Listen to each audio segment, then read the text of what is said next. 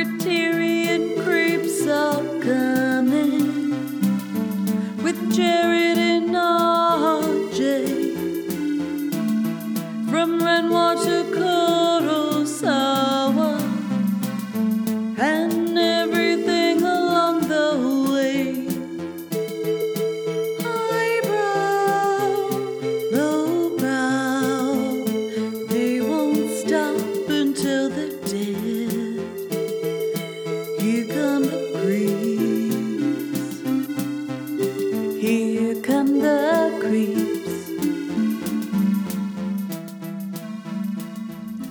Criterion Creeps podcast. I'm Jared Duncan, I'm RJ Baylog. and we're just two guys who have no other choice now but to creep our way through the Criterion collection one spine number at a time in order to release.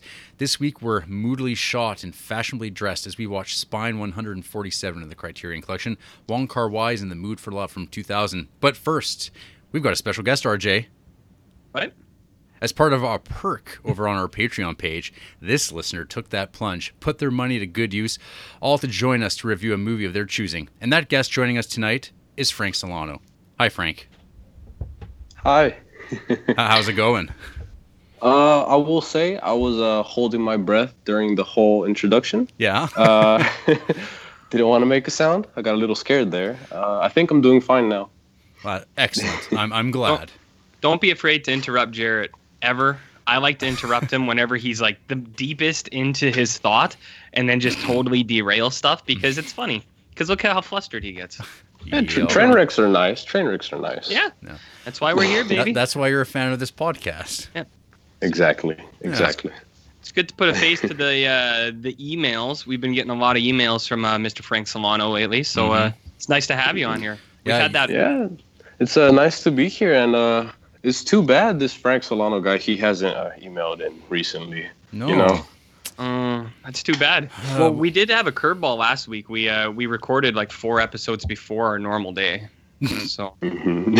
it probably would have happened. But hmm Yeah, I, I actually heard uh, he was thinking about doing, uh, was it sending in a, a list of uh, his five favorite movies, the first time watches of last year, but uh, he decided against it because uh, he'd look Mm. like a amateur. I don't think you have to worry about that. Uh, I got a lot of heat for that Brigsby bear uh, on my uh, list for last week, so don't feel bad. Just go like me. Just put yourself out there for good, for better or worse. Exactly. well, it is a new year. I could, I could, yes. Yeah, just just go out there and embarrass yourself. That's what we've been doing.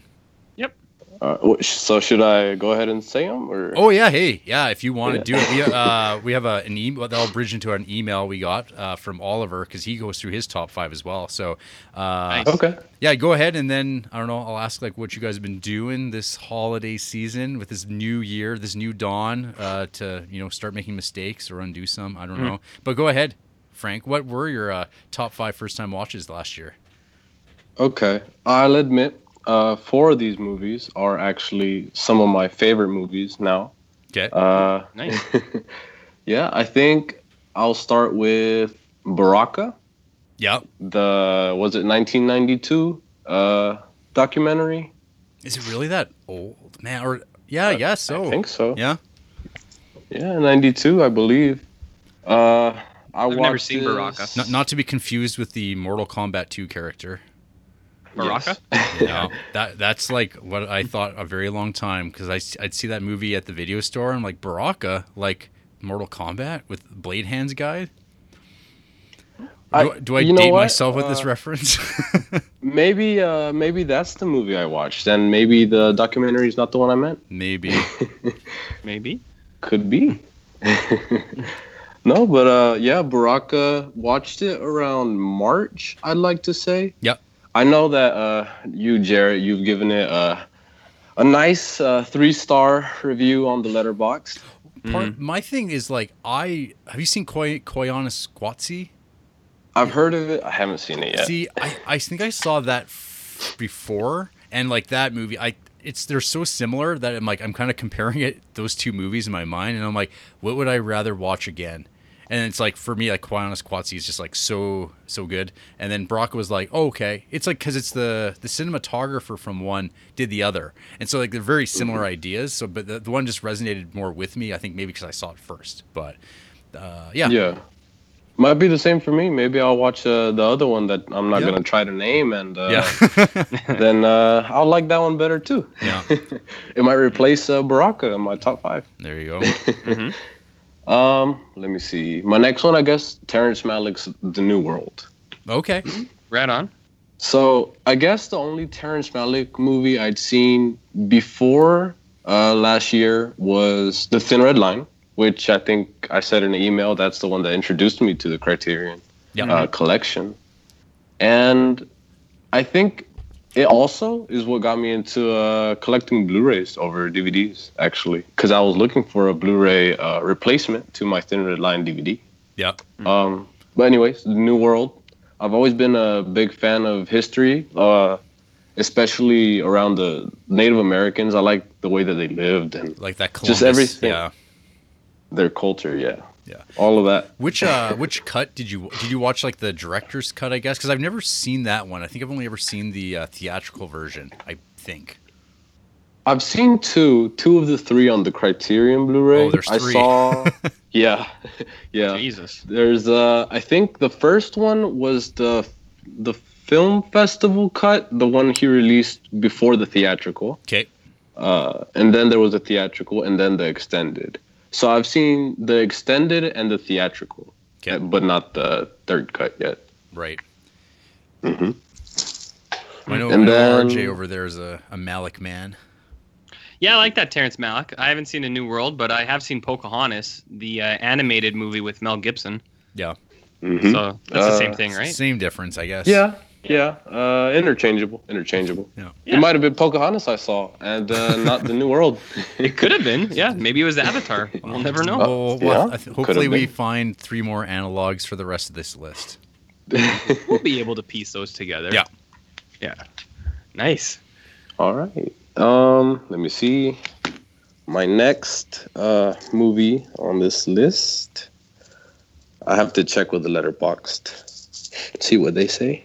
Made a. It's a private list so far, but uh, Jared's all I about might- private lists. yeah, He keeps everything locked under key. oh I the only way I can see it is when I get into his house sometimes and I can like get his stuff. He's never home, but you know, I do it.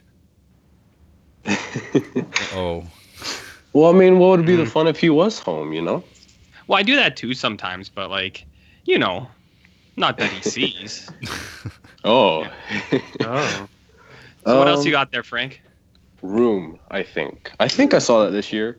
I'll be honest, I'm a little fuzzy on when I saw it. Yeah. But I do remember it was sunny outside. So uh, I imagine uh, I imagine that with the Georgia weather, it was probably around April. Yeah. I believe. Um yeah, Room was one that I hadn't seen the trailer. I hadn't seen I knew nothing about it besides Brie Larson. Yeah hmm And uh, at the time, I don't know if I knew anything about the Captain Marvel movie or Mhm. anything that might have. I don't know what it was that I had heard about her. But anyways, I was like, hey, uh, I recognize this lady on the cover of the poster, and uh, let's just give it a look. And I watched it three days in a row. what Yeah. oh, good lord I watched it three days in a row. I watched it the first time by myself at night, or no, no, no, during the day. Yeah, okay, it was around there, between uh, 24 hours. Yeah. And then the next day, I watched it with my mom, and the day after that, I watched it with uh, extended family. Oh, How, how was that viewing with the family? They Some of those tender moments. most of the extended family that watched were uh, women Mm. and uh, it really got to them because most of them were also mothers so uh, yeah they were hey but it got to me and i'm, I'm not a mother yet maybe Yeah. one day Fingers crossed. fingers crossed No, I uh, I remember Jared watched that last year and he really liked Room and uh, I mention all the time that he's kind of a heartless demon and Mhm. uh, I think he was even emotionally moved by that oh, thing. man. So uh, that movie's there- there's- grueling grueling there's something to that. Yeah. yeah Yeah, I mean, all all three times that I watched it, I realized I had a different reaction to the. You know, you're watching the same movie. You know the plot points the second time, the third time. So I guess it was like the first time was the revelation. The second time I saw the technical things behind it, the, the idea that they did film in a very small space, hmm and then uh, the third time was uh, the emotional, uh, the emotional stuff, which I've never been very emotional, Mhm. but if it catches me in a good moment, it's gonna get me hard, and that one got me pretty bad. It happens, man. It's like me. I cry all the time. So, what are you gonna do? Yeah, it's a good show. I like it. Yeah. Mhm. No. I can't believe it. And I know. Uh, I'm sorry. Oh, I was gonna say I can't believe they did old Nick like that. That's like the real. That- that's the real tragedy. That's what I was about to say. I know. Can't- Uh, don't even Jared let him, really not, liked not- don't even let him see his son. Yeah, Jared really liked that old Nick. I, I think you've mentioned old Nick more than you've mentioned the movie itself. he's, he- he's such a he's such a great creep, you know. hey, I'm a, I'm a fan. Yeah. I'm a fan. Mhm. And then uh, the last movie we're gonna talk about it. Oh no, because it was five, right? I said five. Yeah, I think you're at three. Um, let me see. Baraka, New World, Room. Mhm. You're right. I can't count. I've never been good at math. That's I'll okay. admit. One time uh, we had a box of hot pockets, me and my brothers, and there were I think there were twelve in the box, and somehow me and my little brother counted eighteen after we'd already eaten 3 Mhm. So uh, Mm. yeah, that uh, goes to show how uh, how good I am uh, at math. Edu- I don't blame you. I blame the educators. Yeah, no, yeah. Yeah. American. Uh, I talked to Jared about this the other day. I didn't know where Lethbridge was, or Yeah, Canada. or Canada. yeah, not a lot of people do. Yeah. yeah, uh, American education, I'll admit, is not not very good. I think. I That's- think. That's universal. Some educations are good, but whatever. What are you gonna do? um. Okay, so I guess I'll go with number four. Is uh the one we're reviewing tonight? Actually, in the mood for love. Oh, spoilers. Yeah. So I'm uh, highly biased here, but I did also see it this year. So I don't know. Maybe that might change. I haven't completely watched all of the Wong Kar Wai's filmography, so Mhm. we'll see. Well, we'll talk We'll about see. that. We'll talk about that later. What's your number five? And I decided to go with this because I wanted to choose one movie from this year that I watched. Uh, I haven't really been a good uh, movie theater attendee. I uh, was never a fan of being enclosed with several people surrounding me and, uh, you know, coughing and all that good stuff uh, Mhm. people like to do. And uh, today, I can honestly say that it's changed, and uh, I am okay surrounded by sweaty people watching uh, movies together. hey, I live. I live in uh, Georgia. You know that that deep south, and uh, that's uh, that's how they we are down here. Most of us hmm sweaty. Sweaty. Uh, I'd say muddy, but it's more like red clay. I think. Mm. So uh, if there's anything I learned uh, in with my American education is that uh, red clay is pretty difficult to get off your hands, much like blood, from what I hear. uh, well, and speaking of blood, my pick for number five is uh, Suspiria, 2018. Oh man. oh wow. Yeah, hot take. Yeah. Much talked about. Uh, there's no creep opinion on that movie yet, as Oh, uh, soon. Canada. Soon. It takes a long time for movies to get up Uh, north here. yeah, sometimes. Uh, it's on video on demand. I think like in a week or two. So those Yeah. uh, those uh, legal copies will be circulating in no time. Uh, Mhm. Yes. I got the dates down. January 15 for Yep. that digital. Yep. 29 for that Blu-ray. I've Well, been I'll ma- waiting. Yeah, I'll make sure Jared lends me his legal copy so I can watch it at uh, my own leisure, and we'll talk about it on this podcast maybe. Oh yeah. Yeah, may- maybe. I can't wait to hear that because uh, I really like to. I'm not gonna talk about it much, uh, I guess, but it did. It felt catered to me in a way. I know if uh, you guys have seen my uh, Letterboxd review, and uh, yeah, I, I gave six reasons why the movie was exactly why, like I loved it, exactly why it catered to me. Um, I know a few people have had issues with like the over the topness, which you guys got down. Just uh, I think RJ from watching the trailer or from the posters, was it? Um, yeah, it was a little bit of both. It did look like a, a little much. Mm-hmm. It looked a little I'll admit- lavish. I'll admit the ending is over the top. I didn't like the Mhm. ending, but uh, I love the rest of the movie, and that was enough for me to you know put it in there, slide it right in along uh, this movie we watched uh, for this podcast today. Right. Yeah, like with Suspiria, I've I've just I've heard so much from so many different places at this point that I'm just like I, I have to watch it. I have to watch it myself to find out if I like it or not. Which I guess this should be true of all movies. Some movies it's a lot easier to like say, yeah, this is for me or not. But uh, yeah, uh, we'll we'll you'll be hearing about it. I'm sure very soon from both of us. At least me. Yeah, let me know when, and maybe uh, you know uh, a few more bucks under the table, and uh, I might be there. Uh, maybe either arguing or agreeing. There you go. Maybe it'll be added to the collection, and you can come back in 12 years to talk about it. there you go. hmm Yeah, I think that's what our do that. pace is at now, right? Like eight or nine years for us to catch up. Yeah. Mm, Something if the like world's still here, you know. Yeah. Oh, good point. if movies if movies are still here. You know. Yeah, maybe uh, all the lights will go out, and uh, maybe we'll get stuck with Jared's uh, D and D. Yeah. That is, that is the darkest timeline. Oh man, guys, I, I played some D and D on Sunday. It was so much fun. Nobody cares, Jared. Actually, uh, the movie, the one movie I'm going to talk about is pretty much your Oh, D and D fantasy. yeah, so well- you can talk about it if you want. Well, you watched something that was right off my watch list. and I'm kind of annoyed by that. I was like, "What, what are you Why? doing?" Well, because I wanted to watch it. And now, now you've ruined it. Now, now I've got you. You've spoiled it. You've you've Well- you've put your corruption on it.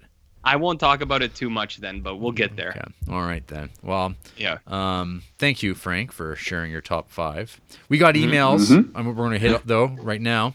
Uh, Oliver Granger, uh, he sent in an email covering his top five and some other thoughts. Uh, Nice. He writes, finally caught up with the last two episodes. You asked if they mentioned the Salem witch trials in Harry Potter. I don't think they do, but they do mention that witches like to get burnt. They just put a spell on themselves, and it felt like a good tickling. As you guys have mentioned before, this is pretty offensive to the innocent women who were burnt. um, this is true. Uh, top five first watches are in no order. Number one, Mother. This would actually be my number one. I wish I didn't listen to the reviews of this and watched it in the cinema. It's the most relevant film of today, although it's so relevant it might not age well. Themes of global warming, Trump's presidency, Syrian refugees, modern day feminism, and it's just so fucking uncomfortable.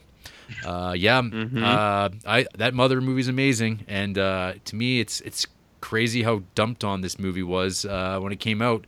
Uh, Frank, did you see Mother? Have you seen it? I I actually own a copy. I do. Oh, good, excellent. It's currently on my rewatch list. Yeah. Uh, a, a few months ago, I made a list of all the movies that I own that I'd only seen once, Right? and it, it's on there. So uh, I'll have to give that another watch one of these days. Yeah, yeah, yeah. I've mentioned that that is literally my my deepest darkest fears is having a bunch of strangers in my house touching my stuff and going through things, Breaking And, uh, your sink. breaking my Yeah, sink. that's the, Well- that's my go-to in that movie is that sink scene.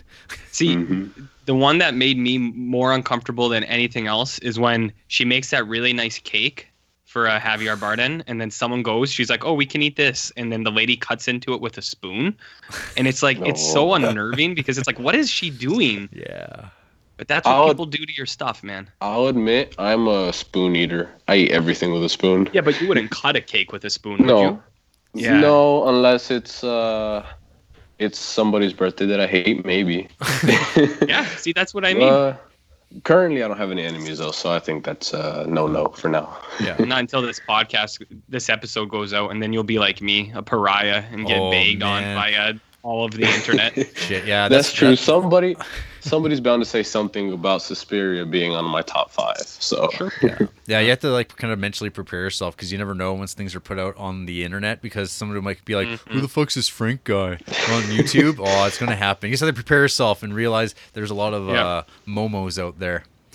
well, I mean, it came with the it came with the job, didn't it? Yeah, lots of risk in this job.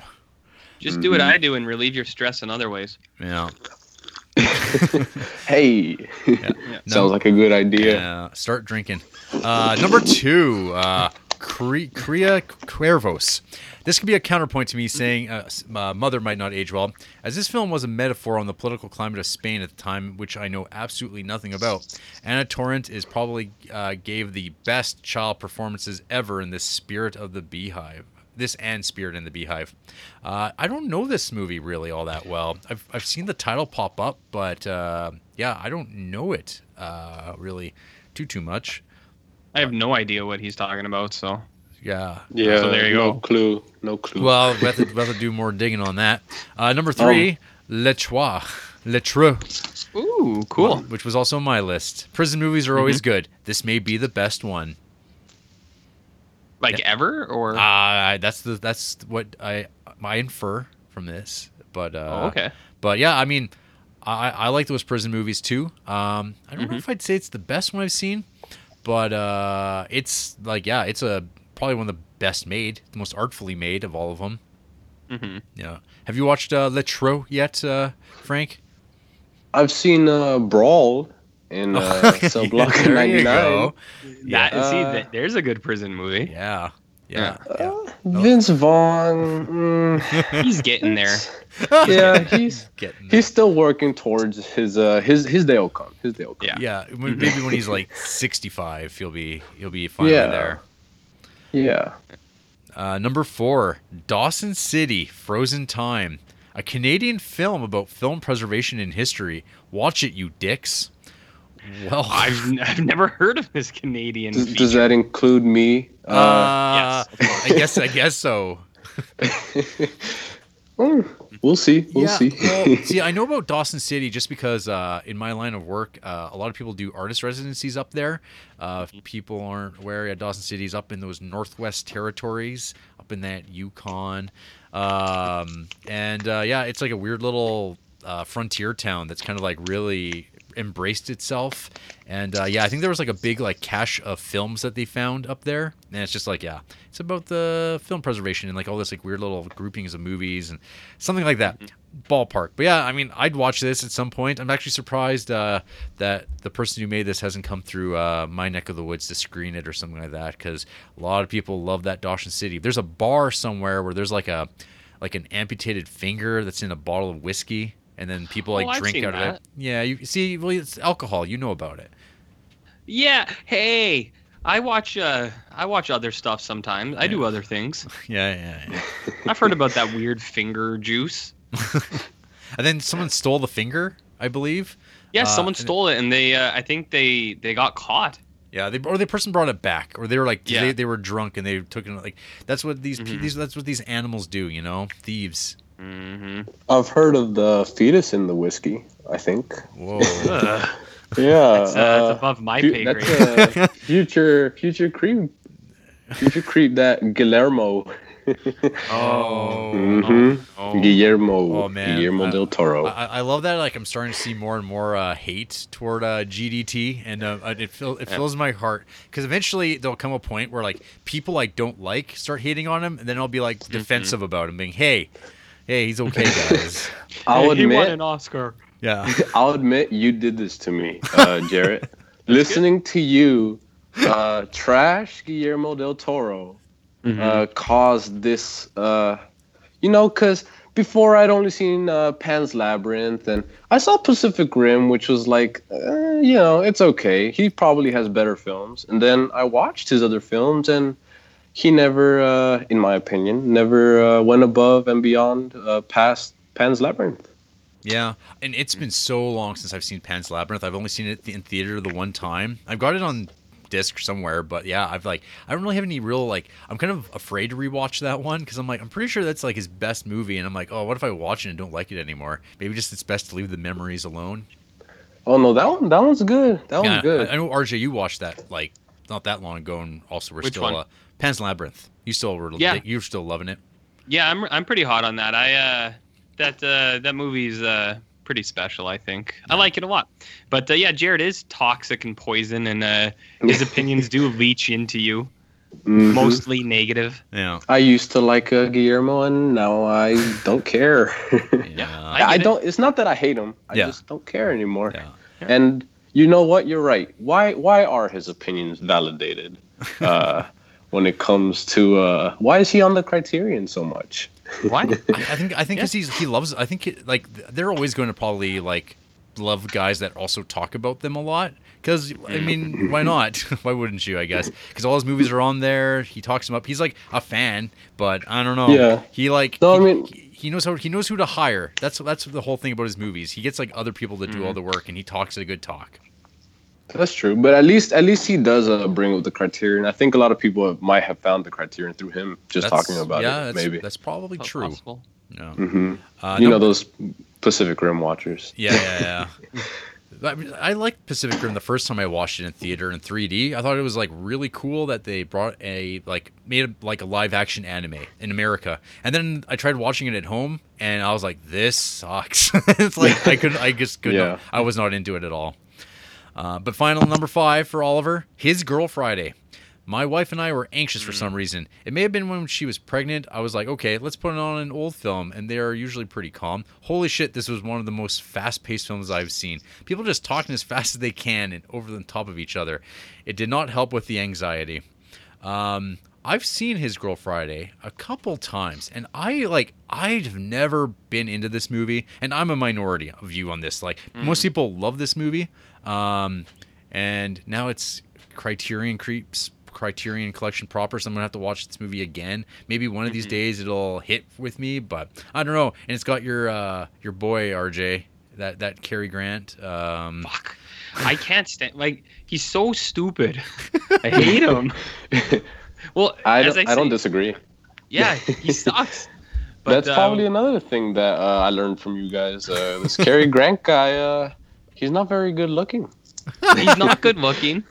He's not, and he talks real dumb. And and now what was it, charade? Charade. Charade. Okay, you he doesn't talk well. Yeah. He don't talk well. None of us talk well, but I just mean he's stupid. I don't like Cary Grant. I don't know how he got to be like the most wanted man in America. I'm not buying it. Yeah. yeah. One day. Um, Yep. Next email from uh, from Sam Sanchez. So just writing in once again in response to my last email when I brought up other Canadian film co- podcasts. There we go. I'm not speaking right either. The main one I would cite as my favorite is one called Film Junk, which is hosted by three guys from St. Catharines area. It may actually beat out Film Spotting as longest active running film podcast as far as time goes, not ep- episodes, as they are closing in on episode 700 in a couple months as a weekly show. Um, one member, Jay Cheel, I've, I've heard, yeah, is actually a documentary filmmaker and recently made a movie called How to Build a Time Machine that I would actually recommend checking out. All members of the podcast are actually active on Letterboxd and is how I first heard about Letterboxd back in 2011. So I owe them for that. I have, heard, yeah, I have heard of um, Film Junk before, and uh, yeah, I, I, I didn't know they were Canadian. I never even thought about it. I just assume most of the podcasts that you've heard about are from the states. But Yeah. uh, huh, good to know. Um, and I think I have seen that film junk pop up before on um, Letterboxd too, from like like very popular reviewers and stuff like that. Um, actually, that's a question for you, Frank. When did you find out about Letterboxd as a um, way of watching or logging your movies?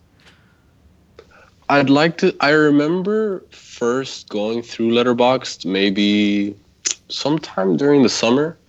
Um, it might have been through YouTube, I believe. I Okay. watched a lot of uh, video essay guys and a lot of, uh, well, not as much anymore, but at the time I did. And uh, I think one of them they brought up Letterboxd. You know what? I know which channel it was too. Uh, these guys, they're called Film Riot, and they do like a lot of. Uh, do it yourself kind of techniques for people who want to make movies. and uh, he made a whole video talking about Letterboxd, and that's how I heard about it. I think. Okay. yeah, I think my when I first heard about it, it was um, when uh, I don't know if you know there's like the AV Club website. They uh, they had this huge migration of like all their like best film writers. Uh, they all left to do the dissolve, and uh, they all started using Letterboxd as their like where they put their star ratings for a while. And now Dissolve's dead, but I remember that being like where Letterboxd first popped up on my radar, and then um, I was like, what I was doing before was I was like had Word documents for each year, and I was just logging all my movies that way for since like 2011. And so when I started using Letterboxd actively, whenever that was 2013, and then I just started copying over all the files because I can't help myself and I'm compulsive. Um, Yeah, you suck. I, I saw that uh, was it Roger Ebert? They're doing his on there, uh, still doing his, uh, putting his movies up. okay, I know there's been some like f- people who are just fans that were doing that kind of, but uh, yeah, I'm not surprised that finally someone's like doing the official version of that because they should, I guess. They probably could wind up do. I think that my favorite is uh, someone did that for Andre Tarkovsky. They uh, found like they were like they, they were looking at his old diaries where he's like reviewed like about 50 movies that he just saw in passing. So you get these like pithy like one sentence reviews for movies. Uh, it's just one. Per- it's just like one account, and I remember being like, oh, once in a while I'll actually watch a movie that he would have seen in his lifetime, and he was just like, oh yeah, nothing special, and that's it. And I'm like, oh, good. I'm glad that's uh, here and being spread wide. Um, Sam Sam continues. Also, when talking about the cranes are flying, Jared mentioned I Am Cuba being covered on a future episode. Though at least the, at this time of this email, to my knowledge, it has not officially been released or announced as a criterion. though le- the letter never sent by uh, Kalatozov is, uh, though both are definitely worth watching. Um, yeah. So did you fuck up? Oh yeah, I know I totally did, but like as I swear that like I think there must be like another title that is like I am Cuba. Uh, That I was like, oh, that, that must be it coming up because I never even thought to check. I was just like, oh, it's obviously got to be in there, but sure as shit, it isn't. I think it's, uh, often, often you guys talk and things happen, so it's probably gonna happen. Yeah, That's true. We do push through a lot of releases, but uh, I think the one you're talking about, Jared, was I Am Cuba Gooding Jr. That's a Oh, documentary about him and uh, Yeah. you know a few or Men of Honor or something like that. Mhm. Did Sam Sanchez say anything else? That's it. Okay, well I'm uh, I'm glad he uh, let us know. Uh, I actually didn't think he had any other Canadian Oh, podcasts. he, he also Uh, says keep up the dump talk. shade. The dump talk? Yeah, he said keep it up. Oh, good to know. Yeah. See, we get more people encouraging the dump talks and uh, the butts and the dumps and all that stuff than people who write in and say not to. So that's why I'm here, baby. um, maybe they go hand in hand. Uh, good movies and uh, good dump talk. There you Good go. butts and dumps. That's No. what I've been saying for years. Mhm. So all right. Outstanding. Well then, uh, hey guys, what y'all been creeping on this week? RJ, I know that you've got some uh, special movies you wanted to talk about. I got some special movies now. Uh, I don't know if Frank is ready for this, but uh, since this is our first paid Patreon, uh, I'm going to use that as an excuse. However, I watched all of these movies uh, because of a friend, but I'm just going to say I watched them because Frank is on the episode today. Hey. So- So you get the the special honor of hearing about some of the most bizarre movies I have ever seen. Uh, but before I get to that, I'm going to talk very briefly about a really awesome movie that uh, Jared is jealous that I watched. Um, so yesterday, uh, I had a friend, Hot Cam. He was visiting for a couple days. People might remember him from the uh, the Beta Cock a Bull scenario, where he was asked to be a bull in uh, some some couple's weird night out at, at the bar. Uh, Down in but anyways, Montana. down in Montana at the Mermaid Bar. Uh, so he was here visiting, and uh, he had a movie he wanted to watch, uh, which I'll get to last. And then I had a movie I wanted to watch. And then after that, so I'm going in reverse order. Uh, we were just cruising on Amazon Prime because he's kind of like into uh, exploitation films and similar stuff that me and Jared watch. Uh, and we were looking at some of the stuff I had saved in my watch list, and we popped by this cover of these two blonde girls riding like horses with spears, and uh, just real big it says sorceress. And uh, we were like, ooh, that sounds pretty cool. Let's check that out. So this is directed by a guy, uh, my new favorite director, Jack Hill. Mhm. Uh, and I, uh, after watching this, uh, I did read one review on Letterboxd uh, by this guy who's pretty, this guy named James, and he he does good reviews. yes. Uh, and he he wrote in detail about like the uh, sordid um, like production of this movie where there was a bit there was a lot of like controversies. There was some cuts and like jack hill didn't get a writing writing credit but he should have. Uh, sorceress is written by my boy jim wynorski which is pretty cool. But apparently the original version had a lot more christian undertones and things like that but whatever. So i'm going to talk about this briefly because jared wants to talk um, or watch it. So sorceress is like a d&d campaign brought to life. Uh, you have these two. So you have a wizard named Traigon, and he knocks up a lady because he needs uh, a son to give as a sacrifice to his like deity. Uh, so he he get, has a baby, and the lady runs away, and then he goes to encounter them, and he finds out that it was not a son; it was in fact uh, twin daughters. Uh, what happens is an old Merlin like Jesus magician comes out of the woods, kills the other uh, the sorcerer, takes the girls, bonds them as one, and then trains them in like uh, fighting skills for 20 years. And then 20 years later, uh, that guy comes back. He kills the the two girls family, and he's trying to take them back so he can sacrifice them. Then the girls run into uh, Gimli from Lord of the Rings, uh, a Viking guy with red hair, uh, and he has a fawn, like um, what's the other word for a fawn, Jared? You know, like a goat man, a satyr. Yeah. Yeah. Sure. So he, so it's like Gimli from Lord of the Rings, and then he has a, a really horny goat satyr with him, who's just like always sniffing at girls' butts and like neighing and stuff. So he's pretty cool. Uh, then they also encounter a barba- barbarian guy who's very uh, Gucci looking. He's got a he's got a sick perm. He's really toned. Uh, you see his butt a lot in this thing. Uh, I should mention this is a Roger Corman jam apparently, so there's a Yeah. lot of male nudity in this thing. Um, but what happens is you you go with these two girls on their mission to kill the sorcerer. Uh, this movie is fucking awesome, Jared. It's awesome, and I don't want to. I won't give away too much for you, but uh, everything that you want to kind of have happen does happen. Like there's a scene later where uh like our he- heroes are in trouble and you're like, "Oh no, what's going to happen?" And the only person who's left is the the fawn satyr. And so what does he do? He assembles an army of goats from uh the villaging town people and him and a bunch of goats overtake the castle and Yeah. they uh they kill everyone. And I was like I, I I thought it I wanted it to happen, but I was like there's no way they'll actually do that in this movie. But then it does happen and you're just like fuck yeah it's so satisfying uh, there is this like giant sky. They made this like huge lion puppet for this final battle and it's a lion but it has giant bat wings and it shoots like green lightning out of his eyes. He's super cool.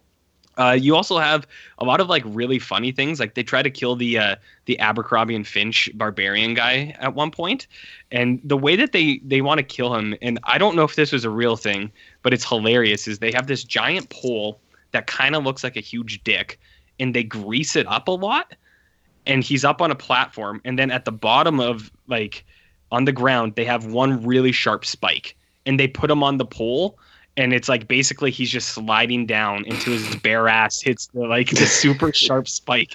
Uh and so like that seems like 10 minutes. You just see this guy's ass slowly sliding down this like giant greased up dick. Um yeah sorceress is is wicked good man. Uh i can't believe you haven't seen it. I know. uh, but Jack Hill is my new favorite director, uh, and he actually has a couple movies on Amazon Prime, uh, like The Big Bird Cage yeah. and uh, uh, something else like that too. Uh, he's uh, well, he's got, co- got there's Coffy. There's Foxy Brown. Foxy Brown. Yeah, Yeah, a lot of pan. and uh, Spider Spider Baby's awesome. yeah, so I'm gonna watch a bunch of this guy's movies. He's wicked cool. I But- own uh, one, two, three, four, five, six, seven, eight of them. Well, I'm gonna take them all since you're not watching them. I've seen most of them, except, but I have not. I don't own or have seen Sorceress. Well, you should feel bad about yourself. I do, and I'm Yeah. mad. I'm mad that you watched this before me. Well, I didn't know that you would you wanted to watch it. I could have brought over my uh, Amazon Prime and we could have watched it together, and you Ugh. ruined it because you have a private watch list. yeah, see those private Letterboxd lists. But anyway, Sorceress is wicked cool. But uh, let's get into the nitty gritty here, Frank. Okay. Oh man. Okay. I got some movies to talk to you about. Uh, so the one suggestion from Hot Cam, I'm saving that for later. the after we watched that, we were pretty pretty well stunned. Uh, me, Hot Cam, and Andy, we all watched these two movies. Oh, Andy was there too. Andy Andy watched these two movies. She has some pretty strong opinions of these as well. Uh, so we were watching the first one, and then we're like, "Holy shit! What? Where do we go from here?" Uh, so we watched "Riding the Bus with My Sister," a 2005 film directed by Anjelica Huston, starring Andie MacDowell as a uh, serious career-driven woman and her uh, older, mentally challenged sister, Rosie O'Donnell. Uh, so I came across this movie. I can't remember. I think I saw the poster on Letterboxd and I was like, "What the fuck is that?" Uh, this movie, Rosie O'Donnell goes full retard. Uh, they drop a lot of hard R's, a lot of hard retards in this movie, uh, and it's it's highly offensive, Jared. But uh, you get used to it because in the first minute, You grow uh, numb she- to it. you grow numb to it. Uh, I think mostly because of Rosie O'Donnell's performance. So she like she sticks out her bottom row of teeth. So she has like an underbite, and then she talks like this uh, for the Oh. whole movie. And she's just like, "I'm riding the bus now," and you're watching it, and you can't believe that it's a real movie because you're like, "Who thought this was a good idea for Rosie O'Donnell to do this?" And like the whole movie is her walking around. She's like, "I like having sex and riding the bus," and you're like, "Oh no." uh, so this movie is about she she just rides the bus, Jared. That's what she does all day. She gets on one bus and then she'll get off and get on another bus. She knows all the bus drivers. They're all real friendly to her. Uh, and that's what she does. And then her dad takes care of her, but then her dad has a heart attack and dies. So, career driven woman, uh, sister Andie MacDowell has to come in and try to help her get right and like show that she's an independent adult that can do stuff, or else she's going to get sent to a support home. This movie is bizarre for a number of reasons. Not because Rosie O'Donnell is like so over the top portraying uh, like a mentally disabled person. Like that's bizarre. But this movie has a really weird message at the end and Oh, no. like because you think you think it's going to be about like promoting like equality and acceptance and like independence and strength and mentally disabled people but it's not the point of this movie jared is that we should let them do whatever they feel like because hey if they want to eat like nine chocolate cakes who gives a shit? They'll probably die anyways. As long as we sterilize them first you're okay to do whatever. And i'm not i'm not making that up. This movie has the weirdest fucking scene in it where so the whole movie andie macdowell's getting flashbacks of like her because she does she really doesn't want to go live with rosie o'donnell. She's like i don't want to take care of that retard uh, is like what she says in this movie. She doesn't want to go and, and like live with her and she always has flashbacks of her as a little kid. She's like the younger sister, but her mom was always like she would walk in the room and Rosie O'Donnell would like just be drinking paint, and the mom would be like, "Hey, I told you you gotta watch after your older sister." It's like, why won't you learn? And like that's Oh. every flashback they have, and then it's really weird. These scenes are really shoehorned in, and they're like desaturated to make them look like black and white, Old like timey. old Yeah. tiny and she always has them at the weirdest moments. Like you think that the memory would be related to something but she'll just be like talking to someone and then she'll drift into a flashback of her sister like eating a whole handful of dirt and then getting yelled at. And then it cuts back to her and it's like why did they show that? That's really bizarre. So she has all these flashbacks and then uh, at one point you meet rosie o'donnell's uh, boyfriend uh, i think his name's steve or something uh, and he is this like super buff black guy who's like real slow, but he does karate in the park. And him and Rosie O'Donnell get together and have sex all the time. And like, yeah, and like Rosie O'Donnell gets sad because she sees a baby, and she's like, "I wish I could have had a baby." And then Andie MacDowell, that's the only like appropriate appropriate flashback she has. It's an over the top view of Rosie O'Donnell on like the hospital stretcher and she's oh. just shaking her head back and forth and she's like i changed my mind i changed my mind and she, they like knock her out like not with a mallet but like they knock her out and then they just Yeah. sterilize her like they give her a hysterectomy and you're like whoa that's a really uh that's a weird scene to be in this movie Mhm. but anyways, uh, the, the point of the movie is Andie MacDowell's like trying to help her become independent and like go grocery shopping and stuff like that. But at every scene like that, Andie MacDowell is basically like, "Why do you got to be such a retard? Why can't you do it right?" And like just yells at her all the time. And you're like, "Oh, okay." And then she never like she's never nice to her, and Rosie O'Donnell never learns. But then at the end of the movie, for some reason, Andie MacDowell like goes to social services with her, and she's like, "You know what? riding the bus is her life. We should let her do that. She doesn't need to be able to take care of herself in any way. And it's like, uh, what? And like she goes, like the whole movie, she's like flirting with a bus driver, and then she like goes back to her old boyfriend, and she has an exhibit where it's just pictures of Rosie O'Donnell riding the bus, and that's why it's called riding. She's like an artist, and like that's how it ends. It just ends like that, and like she doesn't live with her. She didn't help her get better or anything like that she basically just rode along the bus with her for like an hour. And then at the end of the movie, like that's what I mean. This movie has a weird message where it's kind of just like it's like it's okay to like yell and be hard on mentally challenged people, but at the same time, just let them do whatever they feel like. We don't have to like make sure that they know how to like cook and like feed themselves properly and or anything like that. Just sterilize them and let them do whatever they feel like. So uh, that was weird watching this movie.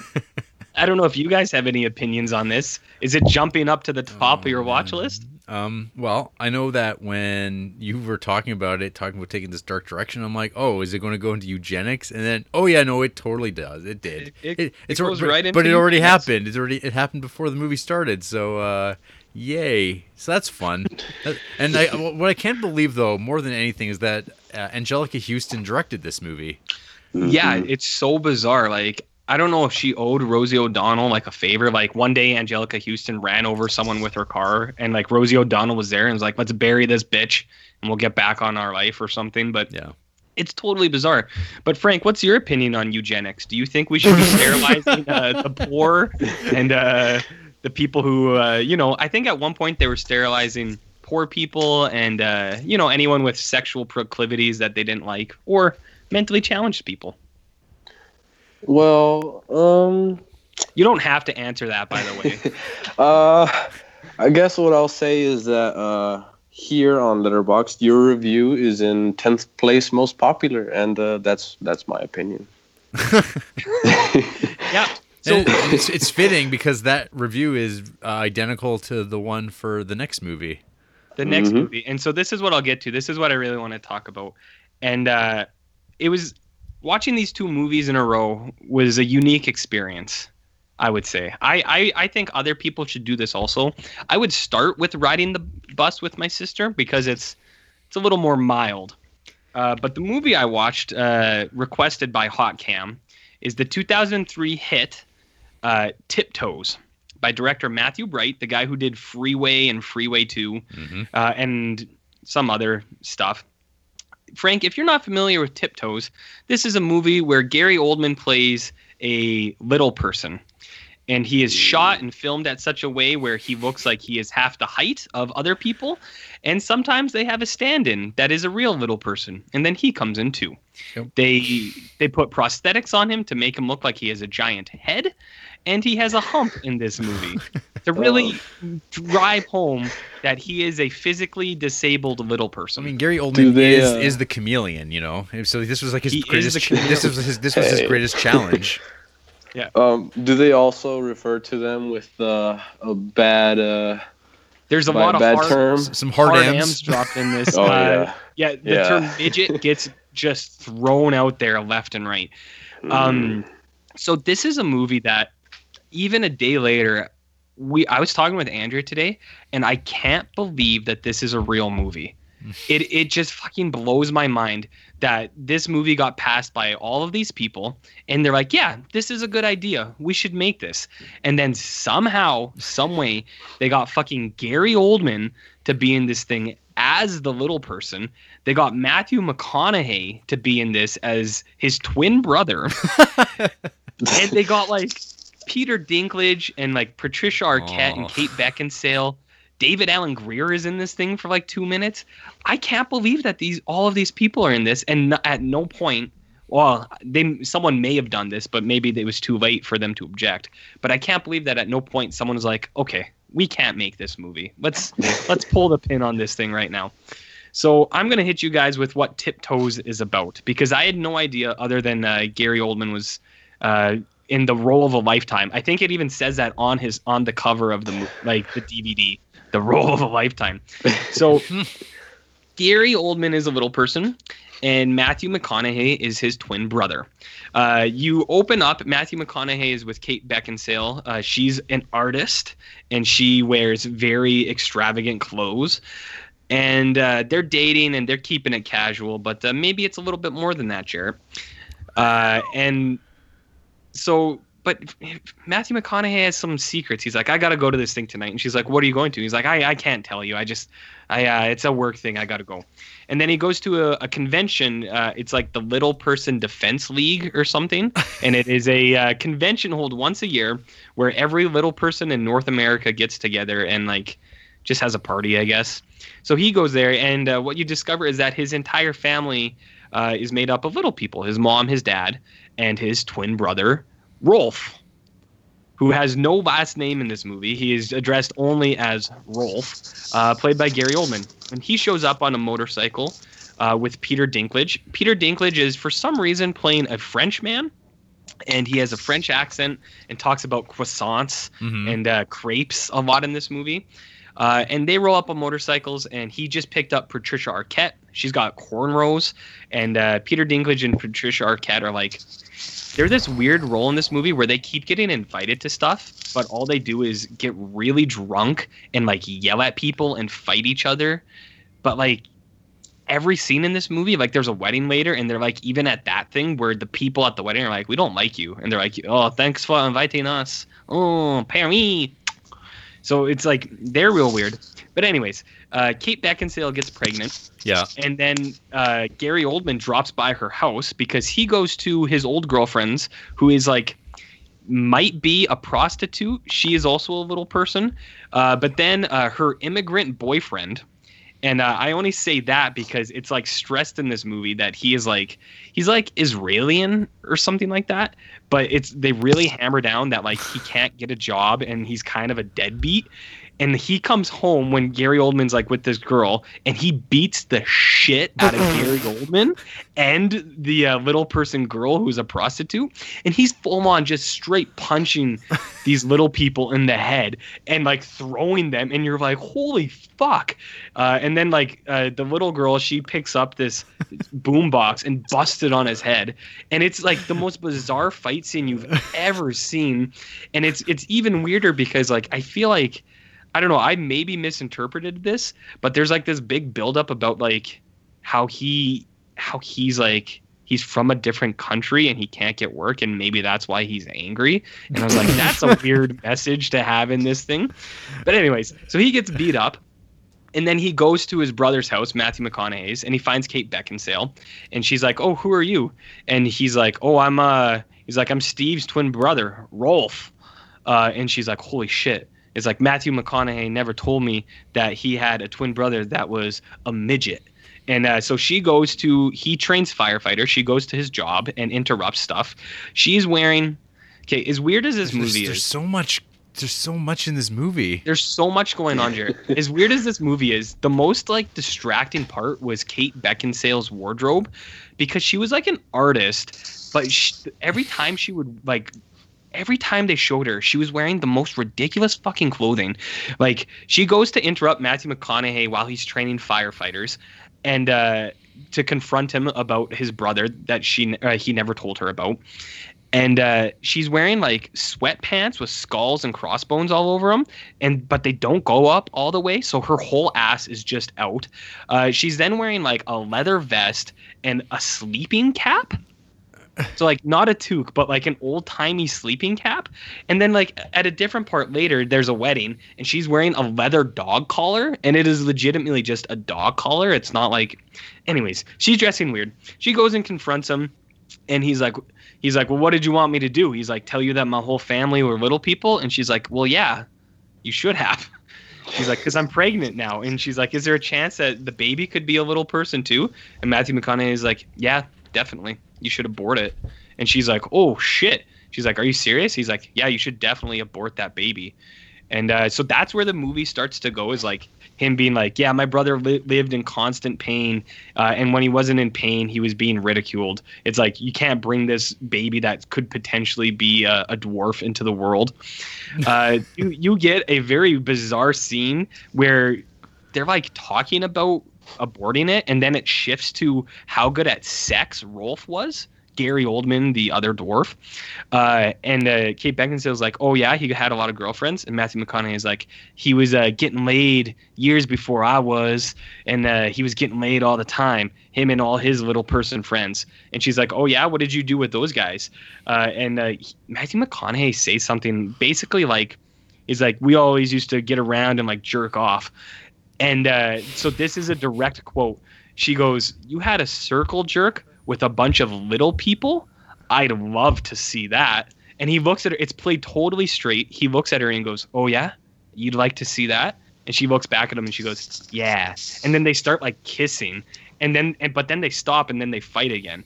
And it's like the most, this whole fucking movie is like tonally all over the fucking place. It's like serious and then there's jokes. There's a lot of fart jokes in this, which I actually thought was really funny. At one point, Gary Oldman calls himself a fucking fart because he's like, I'm just a worthless piece of shit. He's like, I'm a fucking fart. And I thought that was really funny because I've never heard someone describe themselves as that before. But it's like it's like played really funny and then it goes to like this like weird dark place where it's all about like abortion and like whether or not it's it's basically like if you knew your baby could be a little person, should you abort it? So where this movie goes, Jared and Frank, is Matt Matt McConaughey and Kate Beckinsale get married while she's pregnant. They decide they're just gonna do it.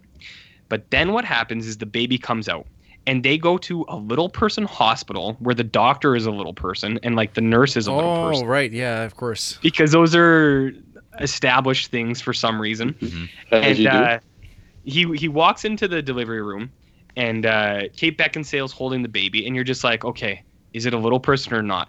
And then the camera cuts to Matthew McConaughey, and he looks like basically what he looked like in Dallas Buyers Club when he was like dying of AIDS.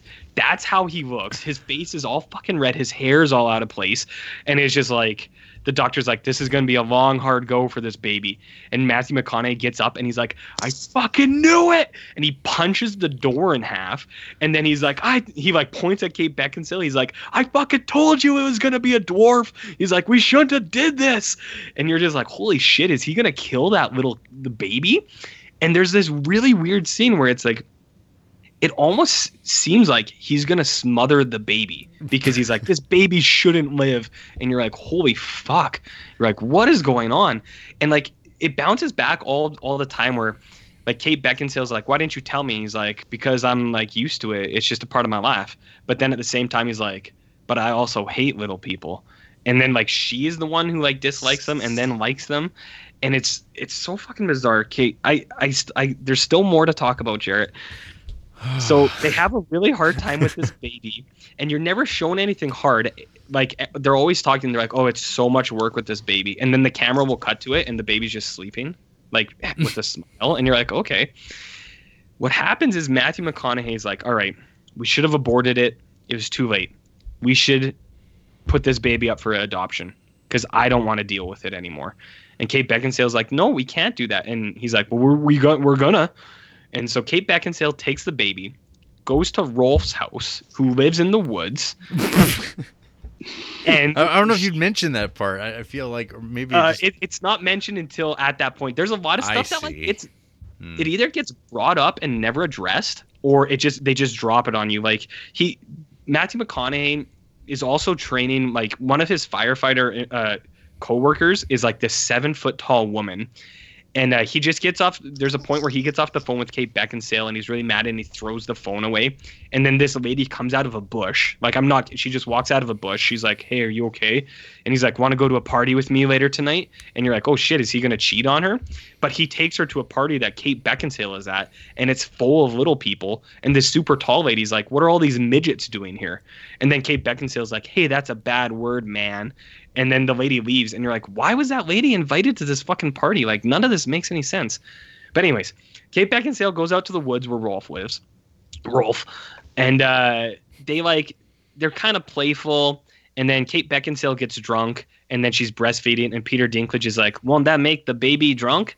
And Kate Beckinsale's like, eh, "Whatever. He's a he's a he's a little person," and you're like, "What?" That's weird. So she gets real drunk and passes out, and then uh, the baby cries. So Rolf comes and like like shakes the baby a little like no it doesn't shake the baby but like kind of like swoons it a little bit. And then uh kate beckinsale's like hey you're a really good dad. Do you want to be this baby's dad? And then matthew mcconaughey comes out and is like i'm ready to do whatever it takes to be this baby's dad. And then he sees rolf and he's like oh i see he's like take good care of my son rolf and then he walks away and then that's how the movie ends Whew. that's tiptoes I know that took a long time to get out, but uh, this is honestly one of the most bizarre movies I've ever, ever seen, and I I cannot believe that it got made. It's very weird. You know, there's an entire podcast about this very thing, about films that you cannot believe got made. Yeah, I've heard. Uh, also, uh, Tom Segura's podcast talks about this thing a lot, but this movie is really bizarre, man. I, I encourage you guys to watch it. Watch it with some like a friend or something, though. Yeah. Don't watch it by yourself. No. So uh, that's what I did this week. Uh, you guys watch any movies or what? Or do you do you have anything to say about Tiptoes? Or are you just letting it all sink in? I, I think I, I'm just letting it sink in.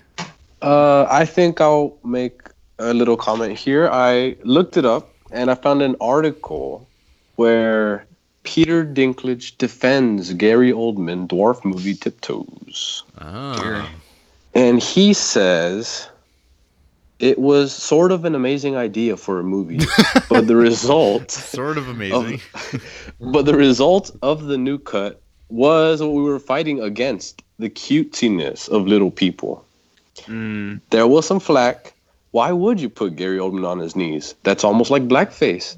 And I have my own opinions about pol- political correctness, but I was just like, it's Gary Oldman. He can do whatever he wants, and I'm so happy to be here. that's a that's a good strong uh, position to take on this. Yeah, this is offensive that Gary Oldman's walking around on his knees.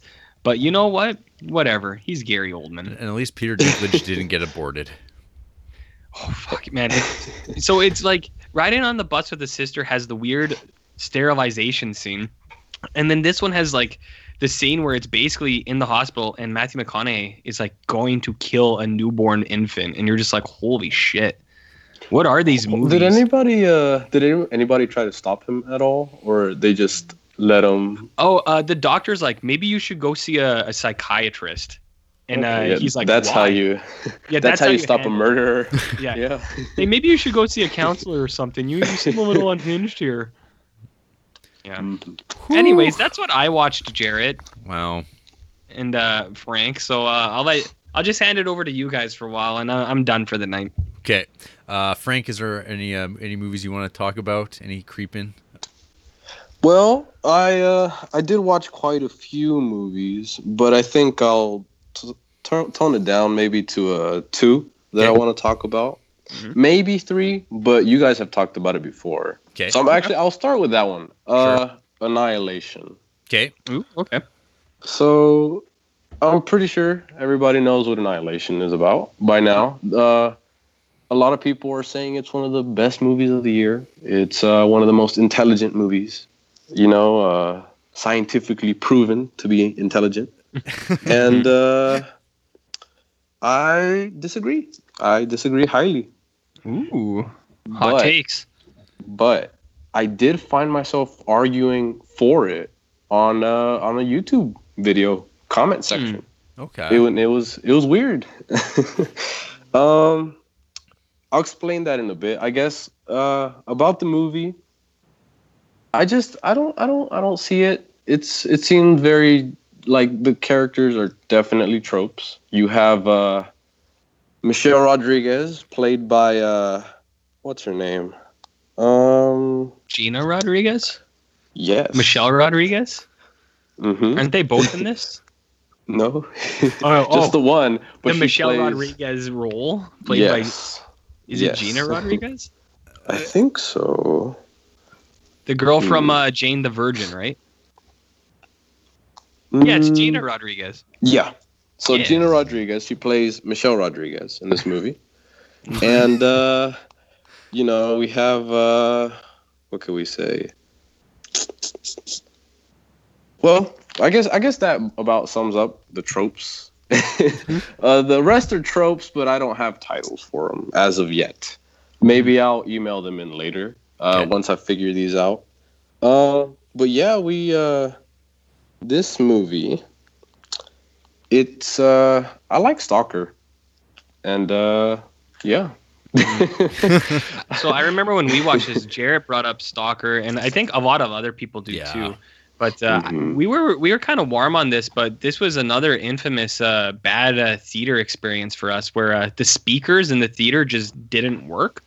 So like this whole movie, we just couldn't hear very well, and this the audio would just crap like it would just like go into that weird whiny thing where you're just like your ears kind of hurt, and you're like, ah. Yeah, like all the, the the center speaker was all tinny. I remember that Yep. vividly. But but the either way, the dialogue makes your ears hurt. So uh, Oh. it's one of those. Yeah. So, are you saying former President Barack Obama is wrong when he says this is one of the top 10 movies of the year? He I'm did sorry, not. Barack. Did I'm he sorry, really say that? It, yeah, did you not see that was hot news last week? It was his like top movies, and Annihilation was on the list. But uh, who you were talking about? Uh, Rosie. Rosie. Wouldn't that be maybe one of Trump's favorite movies? Then he likes to he likes to dish it out on that Rosie O'Donnell. he does. Yeah, Maybe I'd maybe it's with a opinion. good reason. yeah. That movie's. It's. Anyways, this is your time to talk. Keep going. Well, Annihilation, the dialogue, it's it's not at all realistic. Like, I mean, you know, it's uh, movies, dialogue, uh, they don't always have to be the most realistic. Uh, I guess especially when it comes to science fiction, because you you can say whatever in a science fiction movie and uh, it works because it's in that world or whatever. But uh, they just don't talk like human beings. And so that's why by the end, when you're left with the question, is she even human anymore? It doesn't matter. She never really was. She never spoke like one. Oh, Oh man. yeah. I, I like your take on this. I don't know. This, it's like the more you, it's one of those. The more I think about it, the more I hate it. yeah, But I don't really hate it. It's not Yeah. an all bad movie. Like you know, it looks nice sometimes when it doesn't look too fake. Uh, some good ideas. I like the ideas of like the replicas being there. Uh, actually, the whole reason I even wanted to watch the movie when I saw, I think I saw the trailer. It was the shot of uh, the white. I'm, I don't know if it's albino. I don't know if the other animals are albino because I think the crocodile shark. Yeah, the crocodile Did they- thing is yeah. hmm They call well that's white. I think they also said it's a shark, but I think the Yeah. only reason they say it's part shark is for the teeth. Right. It doesn't look like Yeah. a shark. It's uh, all crocodile, and so that's why I was also confused about the location of this uh, this uh, shimmer Mhm. area because they got a crocodile shark. Where in the United States or whatever country they said, do you have those in the same area? At least I Do don't. they not have that- them in Athens, Georgia? Crocodiles and sharks? I, I think I've seen a few uh, Yeah. before, but I uh, I'm not sure. It could have been uh, something else, like a Yeah. barracuda or something. My Mhm. uh my memory might be wrong, but I think so. The movie takes place in like California, right? So It was Flor- are- Florida, I thought. It like is the, Florida? the Everglades. okay, If so it's- cr- crocodiles in Florida, and then I guess you could have sharks in the ocean. Is, is there sharks Yeah. in the Gulf of Mexico? Because I, I kind of assumed it was like Yeah. on the interior side of the coast rather than the Atlantic side. Okay. Yeah, I don't know. I guess I imagined it as well as California. It's just everything is in California. What isn't it? Even uh, even the movies that aren't shot in California are in California. There will be blood.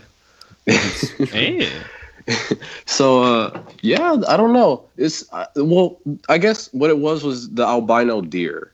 That's what got me, and I was like, Mhm. I have to watch this movie. the Princess Mononoke deer. Yeah. Yes, that's Yeah. exactly why. I've always had like a, I don't, I don't know what would you call it. I just, it calls to me the albino creatures. In Hmm. fact, I, uh, I am petitioning currently for an albino Chewbacca, because uh, that's what I'd love to see.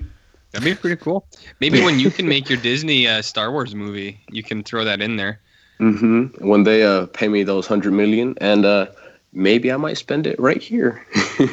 All mean, that we- money. We'd take it, but I'm sure they might be knocking on your door somewhere. Like they're out of options after that Ron Howard deal. They they don't know what to do. So hmm Why not? so. I haven't. I haven't seen that yet. The solo movie. Me neither. Don't. If does it Sound have good. an albino Chewbacca? If Nope. it does, I'll watch it.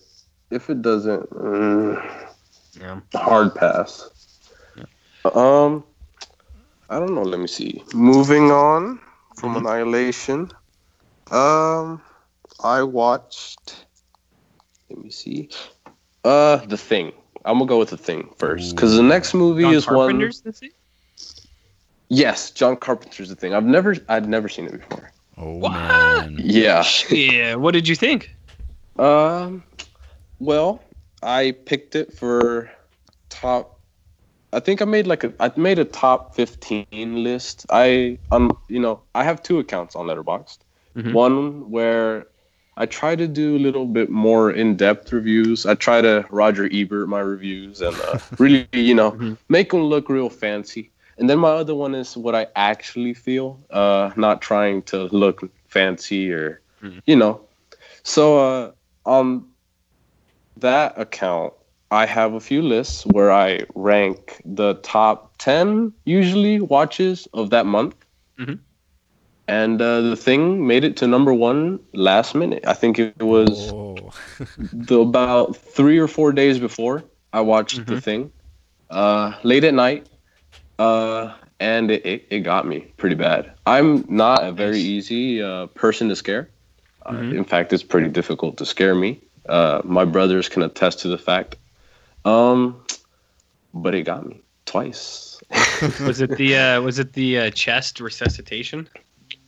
No, I'd actually seen that. That scene was ruined for me. Oh no! I know. It's such a That- I nice surprise. yeah. Uh, but what did surprise me was uh, the blood poking. I'll call it that blood Mhm. poking. Mhm. And uh, there was another scene. I can't think of it off the top of my head. I remember jumping.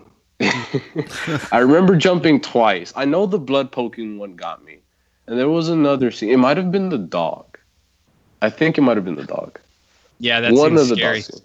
Yeah, just Yeah. Uh, I love dogs. Uh, I, I've said on uh, the podcast before through the email that uh, Mm-hmm. I like to save dogs from other humans. As we all know, humans are pretty bad, and dogs don't need humans. So uh, I like to release them from their enclosures and let them run wild. And uh, yeah, uh, my neighborhood is uh, known for the wild pack of dogs running around. Just wild dogs everywhere you go. hmm I'm on And, board uh, with that. There's there's like a gang war here between the deers and the the dogs. Wow, you're And uh, And you're and you've Yeah. obviously chosen a side here too. You're you're trying to help the dogs. yeah, the deer, you know, they leave presents on the. I hope you guys know what I mean by presents. They leave presents on the on the asphalt. You know, where where we park the car. We don't need deer excrement there. We're trying to, you know, we're trying to go places, and uh, they're in the way. Lousy yeah. deer. We got yeah lousy deer. Um, going back to the thing, Mhm. uh, yeah, I I don't know what it, why I'd never seen it before. I guess I'd always looked at it like, oh, it's gonna be like Predator. I like Predator. I like Arnie and uh, spine tearing scenes. I like that, Mhm. but I thought it was gonna be a lot more of the, uh, you know, the Action big movie. arms. Yeah, you know the the the what's it called? The scene uh they grip and uh, Oh, arm the- wrestle yeah, in the yeah. air. You Yeah, guys, the, you guys the- the handshake. With- With Carl Yes. Weathers, yeah. Mhm. I thought it was gonna be mostly that. Mhm. Uh, and I thought I'd seen the scariest scene, the the stomach jaws. um, but I was wrong. I was uh, dead wrong, and that's why it's at number one for December watches. hmm Unlucky for me, I only have it on Vudu as of right now. Uh, got it for two bucks. I think I've, I've told Jared this. There is a way on Vudu where you can transfer uh, DVDs and Blu-rays by taking a picture of the barcode. Uh, you can get it in your digital account for two dollars, like through the barcode. Right. And uh, a friend of mine, he had it, and he let me take a picture of it, and now I have it for two bucks on Vudu. But now I'm gonna spend that ten bucks on that Blu-ray because uh, that that's a good movie. that's a really good movie. Yeah, that movie's uh, pretty spectacular. Like, it's amazing how well everything in that holds up. Um, yeah, I couldn't. I can't really say enough good things about that. It's a. It's an all-time banger. That thing. that that thing called the thing. Yeah. And Um, and aliens What? Uh, and aliens. RJ. Yeah, I know. Aliens, James.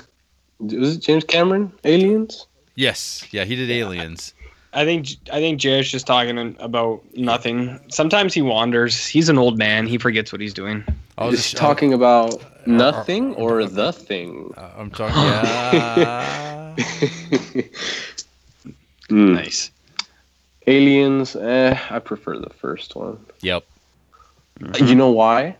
You want to know why? Why? Why? Uh, same reason uh, RJ had a little issue with this movie. Uh, the guy who wouldn't shut up, Oh. and now he's been and Fucking now piece of shit, Bill Paxton. Oh, He's been you- silenced forever. Oh, You you, see- you, are, Totally. you monsters. totally validated and vindicated. Look, I No, I oh, like you're- you're- I you're like on uh, the wrong Bill side of history, Paxton. both of you. I like Bill Paxton. I like him in Tombstone. I feel Mhm. bad for him. But then he didn't be quiet in Aliens. I, I couldn't enjoy it as I much en- as I could have. I endorse this mes- message completely. Bill Paxton ruins aliens. He is so Oh. fucking annoying. Oh, And Jared is the one who is wrong. Hey, anytime they say I didn't sign up for this, that's just uh, that's not good. Not good. Mm-hmm. You Wrong, guys- Jared. You guys. um, the last movie I only wanted to mention it because because I know one of you is gonna have to watch it, Mm. and that's uh, Aquaman. 2018 James Wan Aquaman. Oh man. I'll get there soon. hmm I'll get there soon. And I But I'm think interested to hear what you think. I'll keep it at it. Most people will say, "Oh, it's a fun movie." I'm gonna say, I think it's trying to be fun. Mm, Uh, I, I'm picking up what you're laying down. yeah. but you you might have had more fun watching Gary Oldman. Yeah. That was, that was a ton of fun, actually. Like, if, it if you can like watch, if you can watch that movie with uh, someone else, uh, you'll have a great time. Yeah, so uh, listeners at home, uh, that's uh, that's what you need to watch. Gary Oldman, not not Aquaman, in Aquaman? theaters now. Yeah, it's kind of a bummer. Kind of what I thought, but you know, I'll Yeah, still watch it. I'll give it a what shot. you see, what you see in the trailer is basically what you get in the movie. And then uh, actually, I had the worst uh, theater experience myself on this one, Oh. caused by my very own father, who loved the movie and Oh. wants me to buy it when it comes out for him. Oh, well, that's Um, fun. At least he, at least he likes it, you know.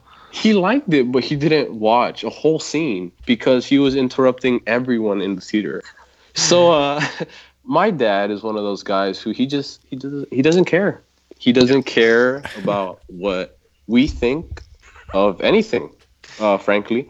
And so if he says uh, Justice League is good, uh, then it's good, and uh, we have to take his word for it. And because he's a big fan, he's a big fan of the superhero stuff. He grew up on uh, Super Friends, the old cartoon, the I think 60s, 70s maybe, Super Friends, and he loves Superman mainly. So he that was actually his only complaint was where was Superman during Aquaman? Where's Superman? What's Superman doing? Where's Superman? and it's is a, he? it's a valid question, you know. Yeah. Like uh, he's supposed to save the world. Uh, what's he doing? Uh, when the bad guy is throwing garbage and uh, navy ships onto the mainland. Where's Superman? It's a good question. Um, so uh, yeah, my dad he uh, he's a businessman. I'll I'll say that Mhm. he's a big time businessman. Nothing will get in the way of his business. Not even Superman or uh, Aquaman in this case. Mhm. So he got a phone call, and my dad, uh, he's not one to walk away when he has a phone call. So if we're in the middle of service, Sunday service, if we're in the middle of uh, a trial, he'll pick up that phone. He'll answer that phone, and uh, his phone doesn't work very well. He uh, can only hear when it's uh, speakerphone. So my dad Amazing. blasts speakerphone during Aquaman for 10 minutes. Did did nobody say anything? Everybody was watching him versus the movie. So that's that's that's about as good as the movie is. Uh, one man on the phone can distract you for 10 minutes. I like Uh, that. I, I Um, respect that. That's fun. Yeah, uh, everybody was mad at him, including uh, my family that was there. Uh, my mother uh, said that she would no longer attend a movie with him if he carried his phone. And the problem is he has two phones because he has his personal phone for his personal workplace, uh, work jobs, and then he has his job job work jobs that he also he's a you know he's a businessman so he has several jobs he likes to do. And uh, I, i'm pretty sure that he would even interrupt one call to answer the other like that's that's what he would do I dig it. Yeah. I think that sounds hilarious. Oh, that yeah, was I- I'm- about I'm sure there's like The- a podcast somewhere being recorded out of Athens, Georgia that's like complaining about this fucking guy who interrupted their viewing of Aquaman. probably true a lot of the people i saw were college students which Hmm. i thought all the college guys were gone because uh, you know Yeah. uh, Holidays. Yeah. the New Year's holiday. Yeah, you know, people people like to go, but I guess they came back for Aquaman, and uh, it was pretty packed. We were we were actually at the very uh, back row. Mhm. Uh, we we were there for a GTX showing. I don't know, you guys have GTX? It's it's basically like cheaper IMAX. Hmm. No. We It's have just DMX, the rapper.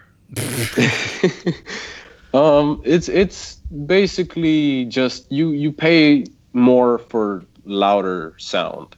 Okay. Okay. That's it. And even that couldn't drown my dad's uh, business. No. So, yeah, that's that's my take on that movie. Wow. And uh, I know uh, RJ, you're gonna watch it one of these Mhm. days, and uh, then you'll have a real good idea of what I'm saying here. Hey, I might I might just take a phone call during the movie. Put it on speakerphone. See what happens. best best way to watch the movie, Yeah. I think. I think that's hilarious. I like that story. Maybe uh, I can get my dad on the podcast one of these days. Yeah. and, and he and he can take He'll- a phone call. Yeah, Yes. better yet, send him up here and then we'll take him to a movie. there you go. Mm. Yeah. Yeah. he he wanted to uh, travel, uh, but uh, I think uh, it's not the best idea considering all all his business. He would just come back the day, no, same day. He would go out, same day, come back. He's done it before, Yeah. actually. Just too much business, Jared. Mhm. Too much business. Well, I watched a f- shit ton of movies because I was off work for a week. Um, Jesus. And I will not regale you with all of them. Uh, I did watch The Night Comes for Us, the uh, Indonesian movie, uh, the the bloodbath, the gore fest that is The Night Comes for Us. Um, and this movie is it's from the it's not from the director of The Raid and The Raid 2. It's from the stunt coordinator of those. So this is him. He's made a few movies now. Uh, this is one of them. It's on Netflix. Uh, if you like to watch men just be like butchered left and Mhm. right uh, and killed in martial arts movies, shot up, uh, this is the movie for you. Uh, if you're looking for like a story that's like interesting, makes sense, is above like in the usual kind of action movie stuff, uh, go elsewhere because this movie is just like it. You come for the gore, and that's about it. Um, I don't know. I, I found myself kind of like just like listless while watching this, um, and being like, I definitely like the Raid two way more than this, and I like the Mhm. Raid more than this too. So it's like fine, but uh, I I don't know. I've seen some people really really love this, um, but I don't know. I barely remember it now. I, I watched this on Christmas Eve, as you do. But I don't know if you've got two hours, you want to watch like a violent martial arts movie with guns. Uh, check it out. But I don't know if that's appealing to either of you. Nope. Uh, I think I'll stick to uh, Wong Kar Wai here. Okay. Good call. um, next up was uh, the Ralph Bakshi animated movie Fire and Ice. Uh, it's his uh, s- sword and sorcery animated film done with uh, rotoscope animation. Um, it is like co-done with Frank Frazetta, the artist, and yeah, I mean it is your meat and potatoes fantasy film. I'd never seen it before. Um, it definitely celebrates the Frank Frazetta's like love of his wife's butt because there, there's like the Ooh. the woman in this like there's so many times where it's like her like constantly getting up and the camera's always positioned from wherever her butt is in frame.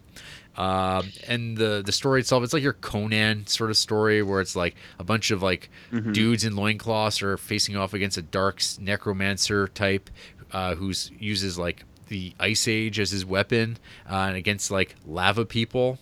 Uh, and uh, there's just lots of chases. The animation's awesome. Like it is like very different looking than uh, like animation from that same period, just because of that rotoscoping look, where you have um, yeah, just the what do you call it?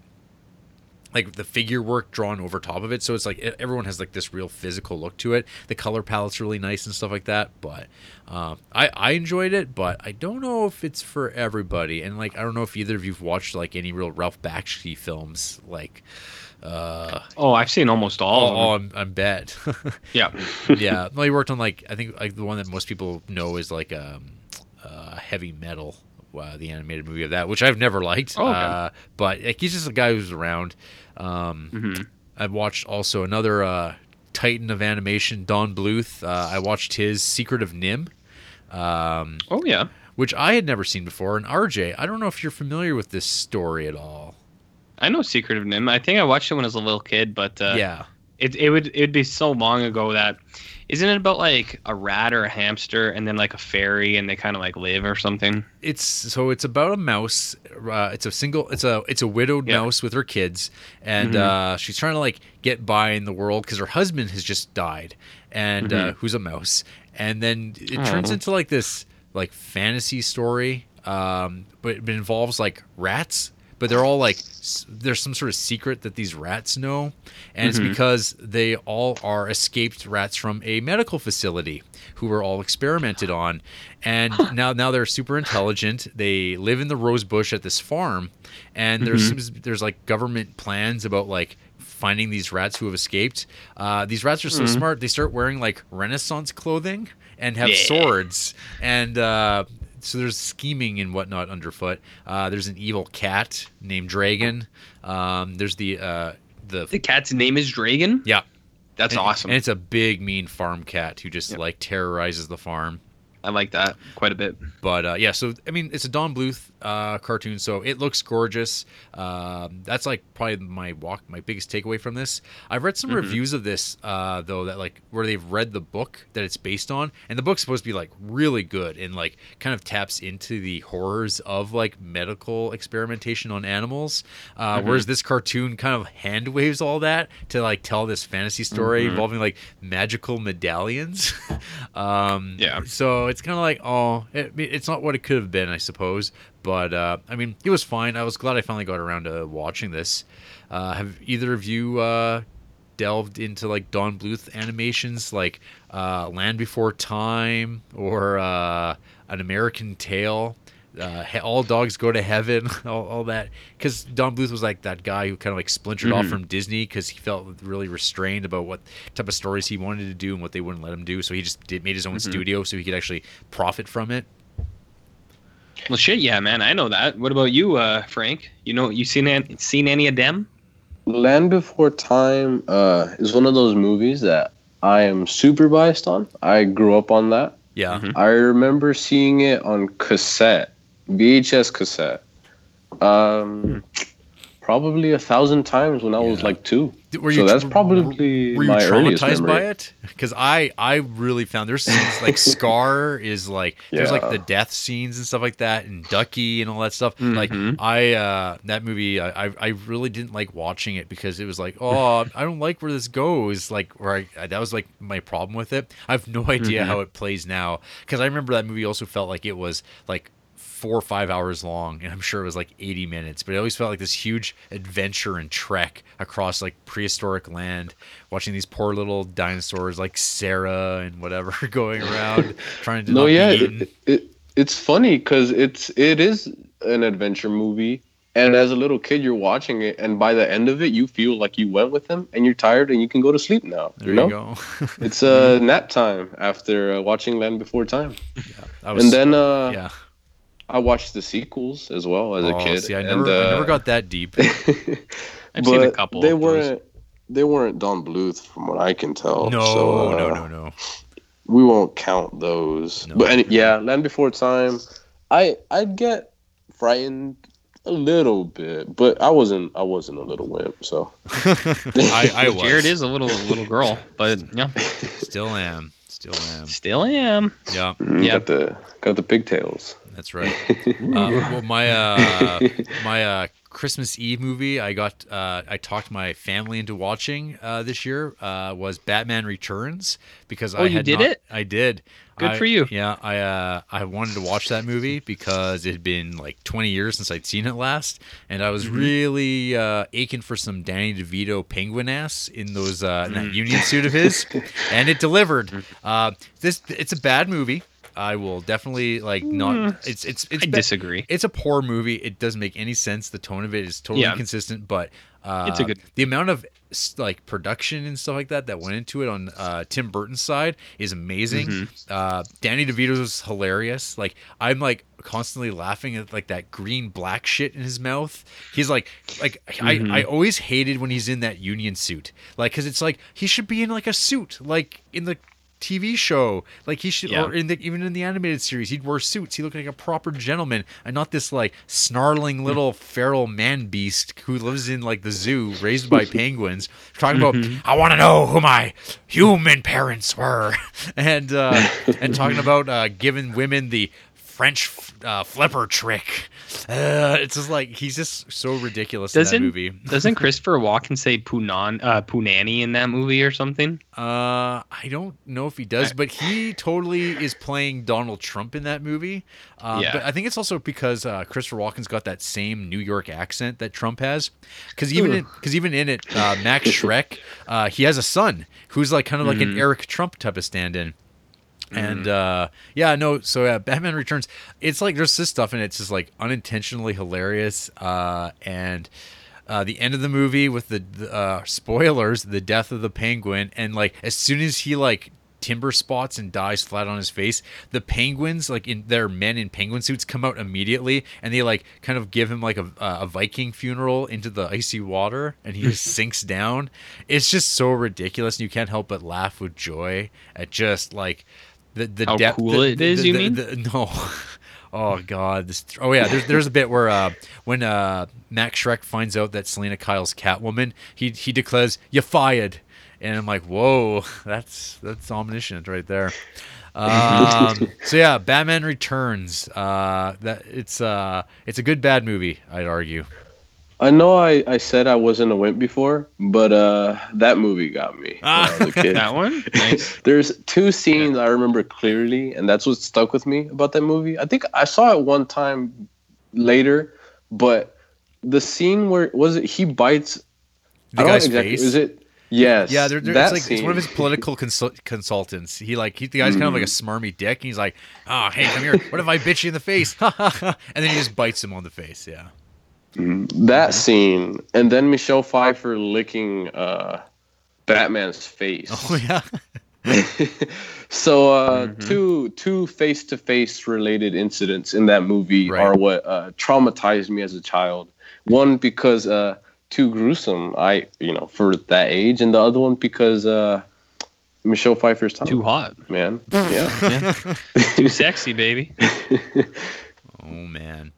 Um, what else I got here? I I rewatched Willow, uh, the film, also Oh, Are starring. you one of those hardcore Willow supporters? No, I, I'm not. Uh, this movie also Oh. stars a little person, uh, Warwick Davis, and his Mm-hmm. adventures uh, with Val Kilmer, uh, as they try to return a baby.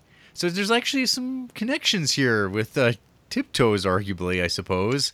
Uh, Oh, did they drop any hard M's in that one? Nope, uh, there's not. No? In fact, there's like remember there were uh, there's scenes where they make fun of tall people. Um, no, and then, yeah, because because you get you cause you get to see it from like the dwarf perspective, or I guess like they're uh, hobbits, kind of more halflings. Or they have a different name for them in this. Uh, so this movie also has like really really bad comedy French accents. Like I don't know if either of you have seen Willow or remember it, but there's like the brownies who are like the really tiny people. Uh, One of them is played by Kevin Pollak, and they're they are so goddamn annoying. Like when people talk about Ewoks and Return of the Jedi being annoying, they don't know what they're talking about because the brownies in the in Willow are so goddamn unfunny, and they're in, like as soon as they show up, they're in every scene, and they're always making jokes because there's no moment that like because so this movie's directed by Ron Howard. Uh, and uh, yeah, like there's no moment that doesn't remind you, oh, the brownies are there. Oh, they're, better catch up. Oh, they're falling behind. And uh, ha he ha. Like it's, I don't understand um, what's going on in this movie. Uh, People know what Willow is. It was like the best fantasy movie we had before Lord of the Rings came out. I guess that that this and like Conan, but it's like when you go back and watch it, it starts off with some promise and then it just like kind of spins its wheels like over and over again. It doesn't like progress very quickly, but then it gets to like one of the another like moment of childhood tr- trauma for me is when the evil witch sorceress turns like the entire uh, men's army into pigs. Uh, and the makeup sequence in that is just terrifying. Like I still am like not a big fan of pig masks. Uh, when I see them in movies and stuff like that, I'm always like, oh, pig masks. I, I don't like that. And it's, it feels like it's something about like the the close proximity that pigs have with humans, and just like starts making me think about that. And it's just like, no, I, I'm not a, I'm not into this. But uh, yeah, Willow. Uh, have either of you seen that Willow? Uh, I saw when I was a little kid. I don't really remember it a lot, but uh, Andrea is actually a big fan of Willow. Uh huh. She used to watch it as a little kid, so she brings it up a lot. She probably hasn't. I would say she probably hasn't seen it in many years. Yeah. But uh, it's every once in a while. It's like, hey, do you want to watch Willow? Willow? And I'm like, no, I'm okay. I don't know about Frank though. If he has any strong opinions on Willow. Um, no, I don't, I don't know.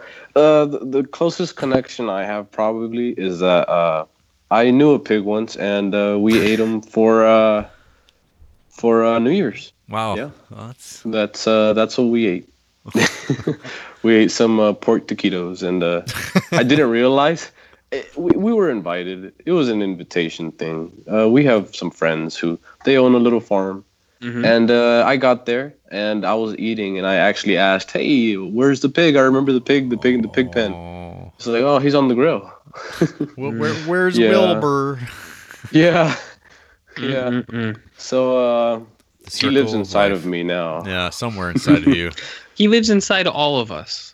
Yeah. Exactly. hmm But that's uh, that's my connection to Willow. No. I think, for now. Um, Nice. My, uh, I think my favorite discovery though in this last week was a straight, uh, not even straight to video, a made-for-TV movie sequel called "When a Stranger Calls Back." So this is like a Mm, 1993 Showtime film that uh, is a sequel to like the "When a Stranger Calls" movie with Carol Kane from like the 70s. Um, which I didn't think very much of, but I've heard with this "When a Stranger Calls Back" movie that like the first 25 minutes are worth it completely. Like they're so well made, and I was like, "Oh yeah, well I'm gonna find out one way or another." So I watched it, and sure enough, it is. Um, so this is a movie. It's like a woman on her own, uh, babysitting, and then a stranger calls, and uh, and things just escalate from there. The first 25 minutes of this are outstanding. Like they are tense, so well. It's so well edited, well paced. Uh, it's incredible. Like I was so sucked in and kind of like, oh god, and like it is amazing how easy it makes making this type of movie work, and how often movies completely fail to even try to like elicit that sort of response. But then after the first 25 minutes, it it changes gears and it turns into this like absolute run of the mill 90s thriller stuff but I don't even want to spoil it because it's like you have to watch it. There is stuff in here that like uh, uh RJ would call Jared pick stuff, like real Jared elements Aw. that are like, holy fuck! I was so pleasantly surprised with it, and I was like, this is crazy. Like I can't even believe they were able to pull this off. Uh, it's so ridiculous. Um, I, I can't even like if I say it out loud, it kind of like kills it if you want to watch it. But man, I I was like wowed by this movie. I can't believe how good, much better this was than the original. Um, and I mean, it's not good. Like, there's it, the dialogue sucks. There's this stuff in this that's terrible, but when it's good, it I can't even compare it to anything else. Um, so, I don't know. I I, I would. Uh, it's a it's a strong recommendation for me. I think if you want to watch like a '90s thriller and watch them like like the first 25 minutes are genuinely excellent, and then the the second half or the last two thirds, get to that last third, and it's there's some amazing stuff going on. Uh, I'm not buying it. Oh, RJ. get, get on board, buddy. No, your movies suck.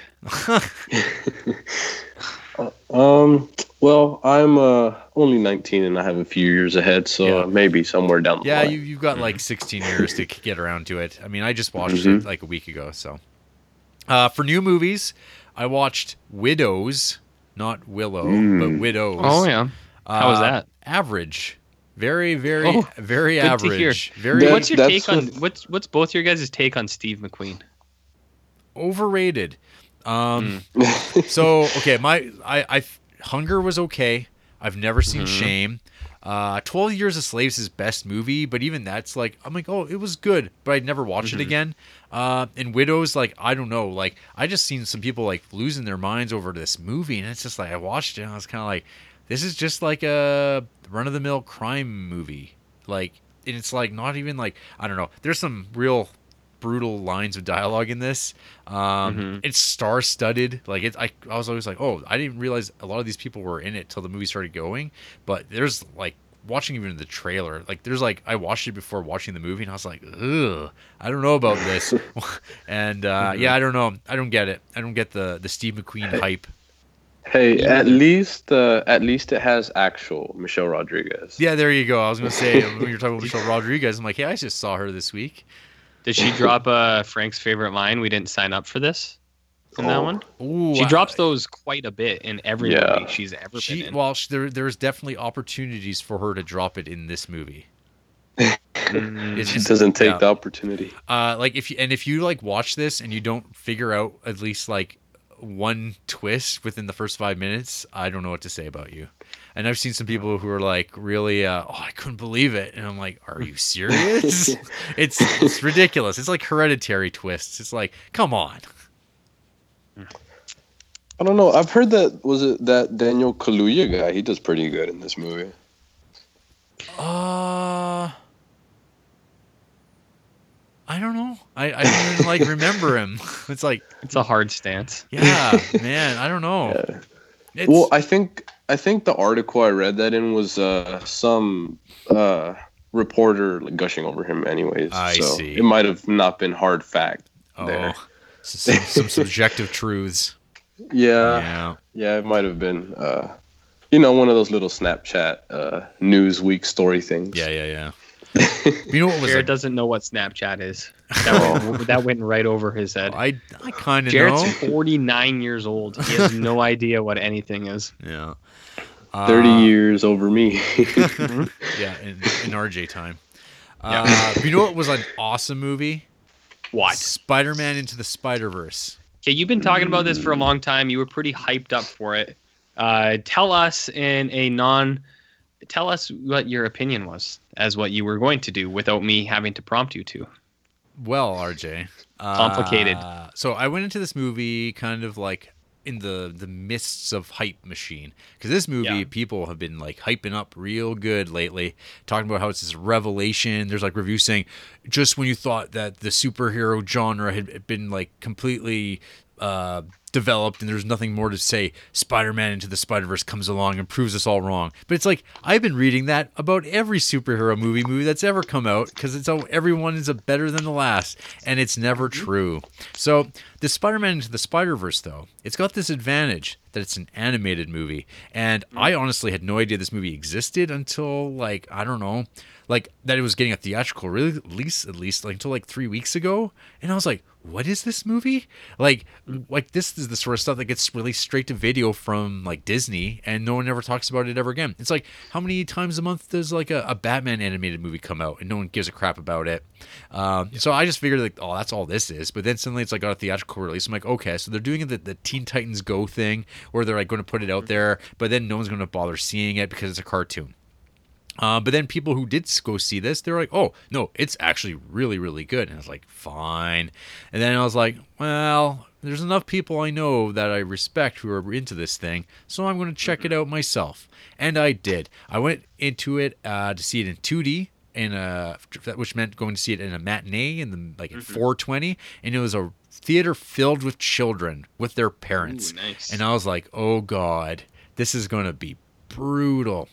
But all those kids were so sucked into this movie they were practically speechless because there was some la- there was laughing there was crying and i was like i was just watching this movie and i found myself laughing at lines of dialogue that are actually funny uh, and it's like i was watching this and it was like playing out and i was just like I loved it. Like I love this movie. This movie feels so fresh and like I'm totally into all these scenes of just like Miles Morales walking down the street and like it, walking around New York and it doesn't like it's not there's no real actors there's no like I don't know it's just a cartoon and like yeah like a superhero movie should actually be a cartoon.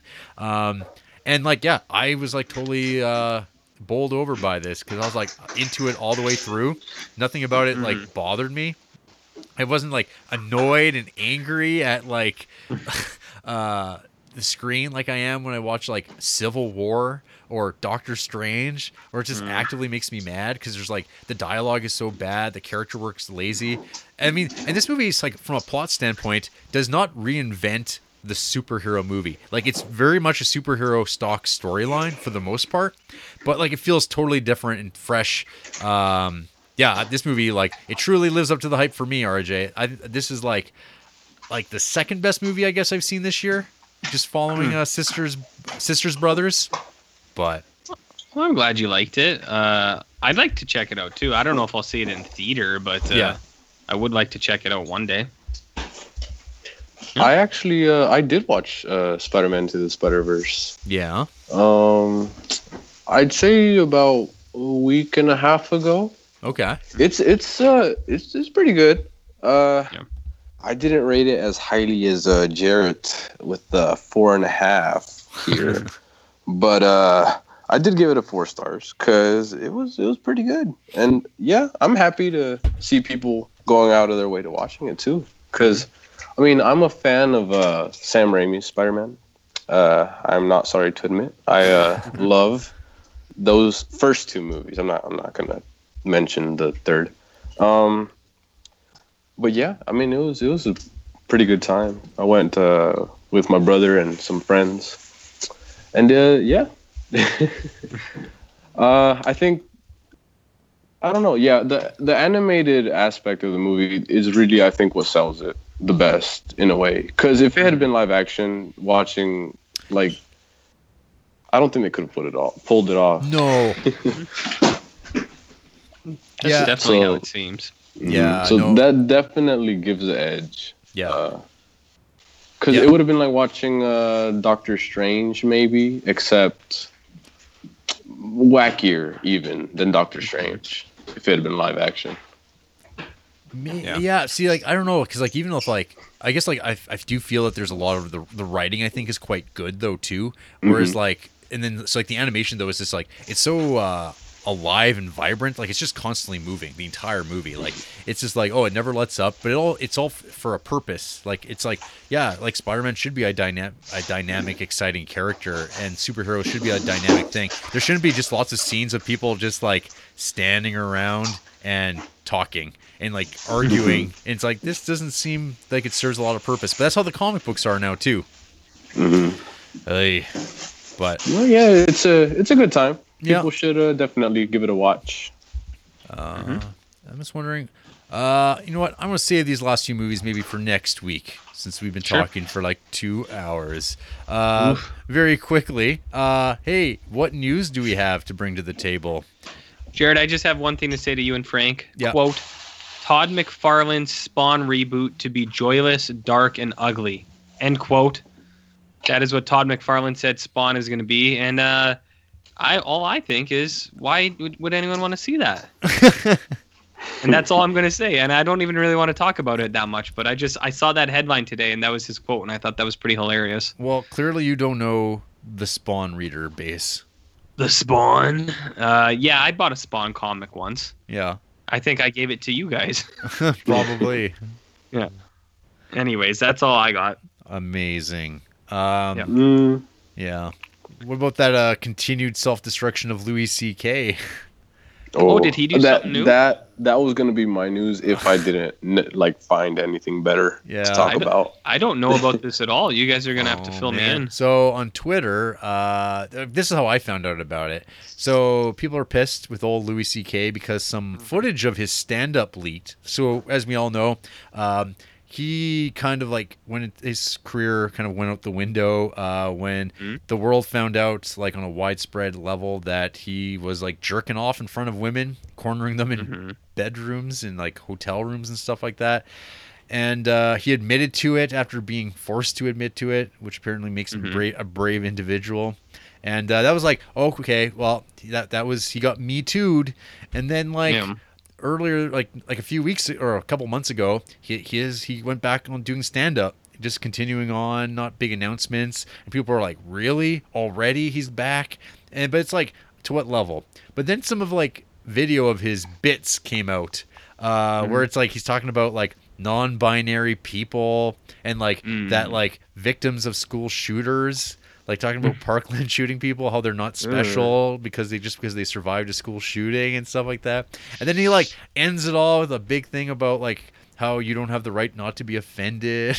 It's just like Mm. Oh man. And it just seems like uh, even like his most ardent uh, defenders have kind of just like fallen by the wayside because it's like this guy's like hopeless. Like how can you uh, defend a guy who clearly just like wants to continue uh, burning bridges and create no like uh, positive will toward himself? Like he's just like the lost cause which sucks because uh, I like that Louis show. Uh, I liked uh, classic Louis stand up, and it's like Mhm. it's just unfortunate that this uh, guy is turning out to be not so smart. What are you gonna do? Don't jerk off on other people.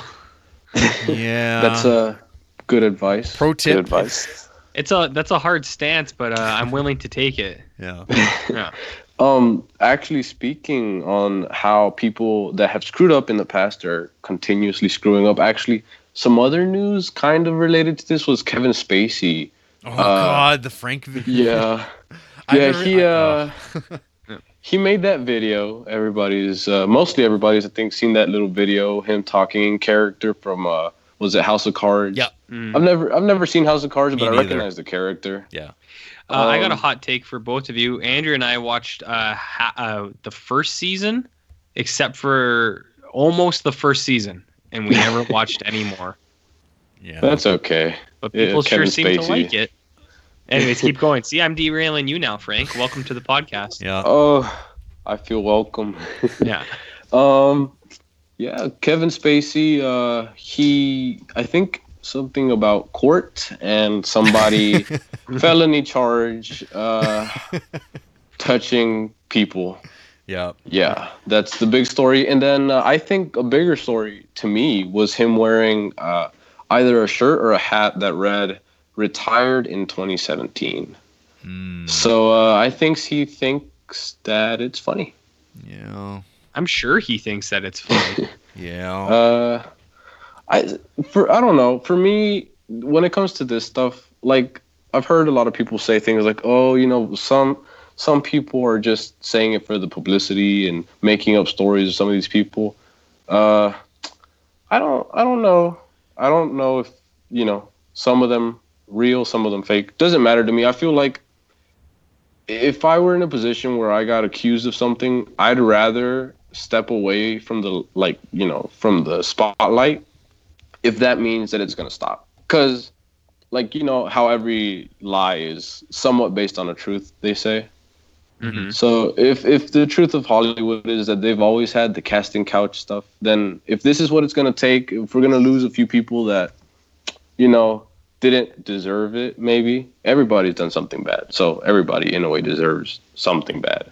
Um, Frank's really glossing over the casting couch that uh, was required for the Criterion Creeps podcast. Mhm. We have our own uh, checks and balances that need to be met. Hey, you you do have a, a mattress in your office. Uh, Jared pointed out. oh, was he true. pointing that out? Yeah, while you, while you were Okay. going getting a drink earlier, it's Okay. true. Is that Oh, normally you, in you- here? You degenerate. I don't know. It might have been. Well, as I said, Hot Cam was staying here. Hot and, Cam uh, was sleeping in your house in the mattress. Mhm. Okay. Well, so our spare mattress is usually in the next room, but that's where we also keep the litter boxes. And I didn't want to have to put that on him, so I dragged the mattress over into this room where I, I do the podcast instead of moving the litter boxes because you don't want to do that either because the cats will get all worked up if you move one thing. Anyways, it doesn't matter. I do whatever I want in my piss colored room with my mattress, okay? Jared, Frank. All right. There you I'm go. Kevin Oh. Spacey. Yeah. We're sorry we uh, made you have to explain, and now you finished your drink. Yeah. Well, that's fine. I'm glad that you brought it up because if you hadn't, you would have just been like, "Why did that guy have a mattress in his room?" It's a weird thing to do. Hey, pushed up uh, against the wall. I have a mattress uh, in my room where I sleep. That's a good point.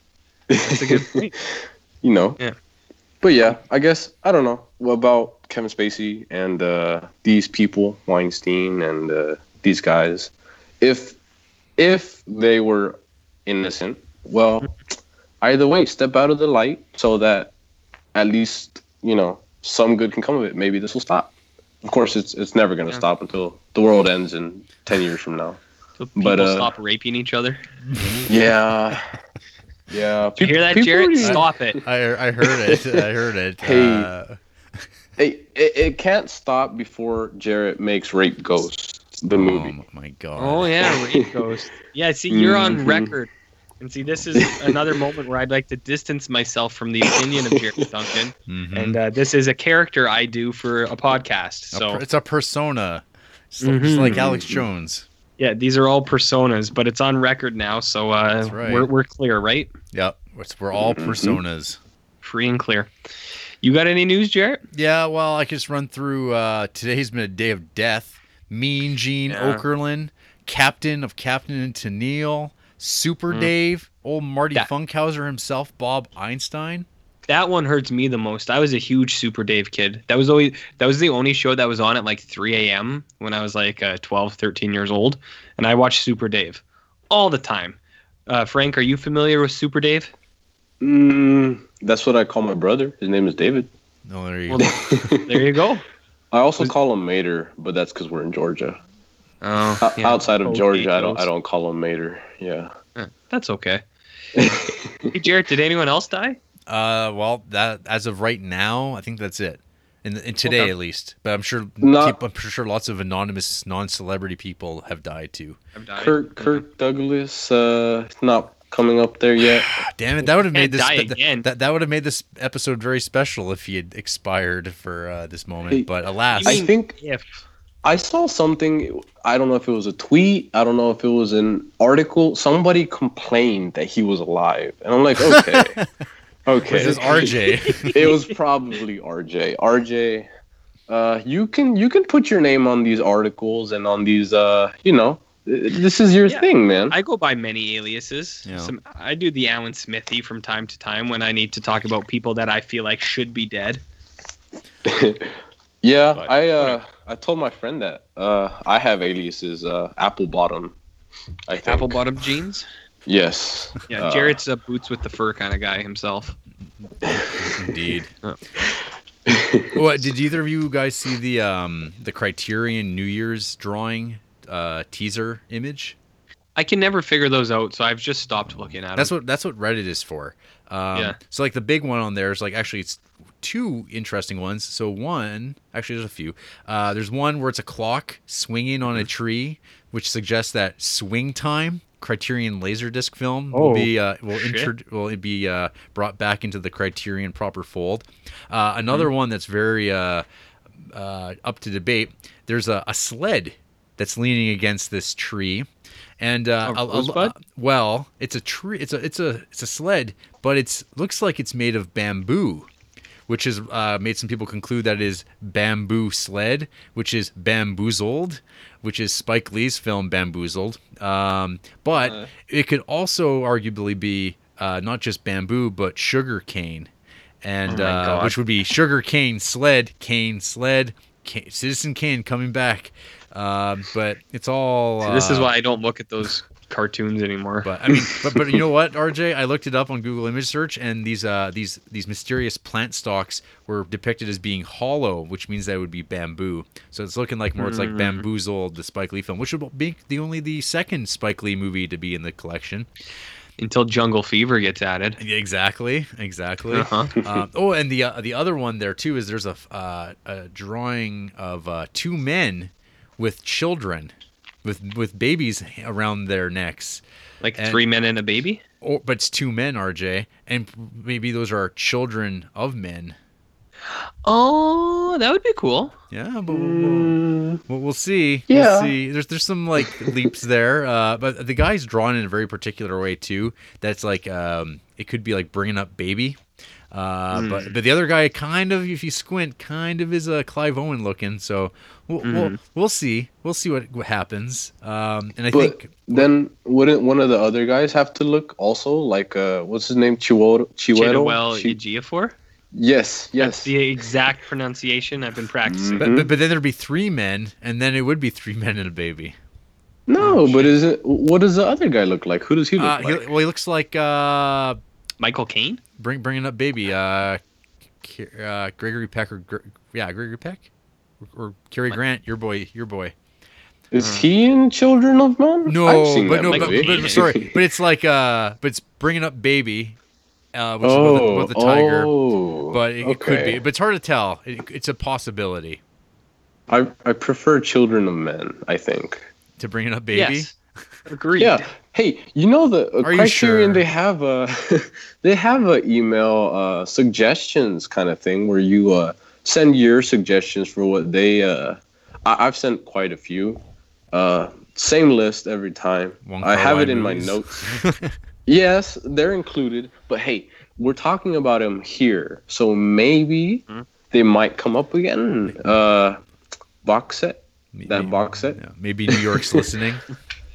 Yeah, because I mean, what Andre Andre Rublev? You guys talked about it a year ago, Mhm. and not three months ago it came out, Yep. and uh, quite a few. Was it uh, the, one of those Hitchcock movies, N- Notorious? Yeah, I I got think- re- like it was just now. I don't think it's come out yet, but yeah, it was just like lots of stuff. Like, well, I mean, it was a matter of time, but yeah, there's a few things that are like getting uh, re-released. But uh, yeah, we'll take credit for it. I take credit for everything that we do. That's right. Well, guys, I think that's it. We have a movie to talk about. Do we really? Yeah, we do. Um, So after the break, uh, we're all finding out that our partners are cheating on us with one another, which leaves us all in a very uncomfortable position. Like a circle jerk with some little people. What he wouldn't do for love. He's a fool, a fool for love. Was six and he was seven. Used to send him off to heaven when she said, You are my sunshine. The part he always liked the best when she teased him with a kiss and she said, You make me happy.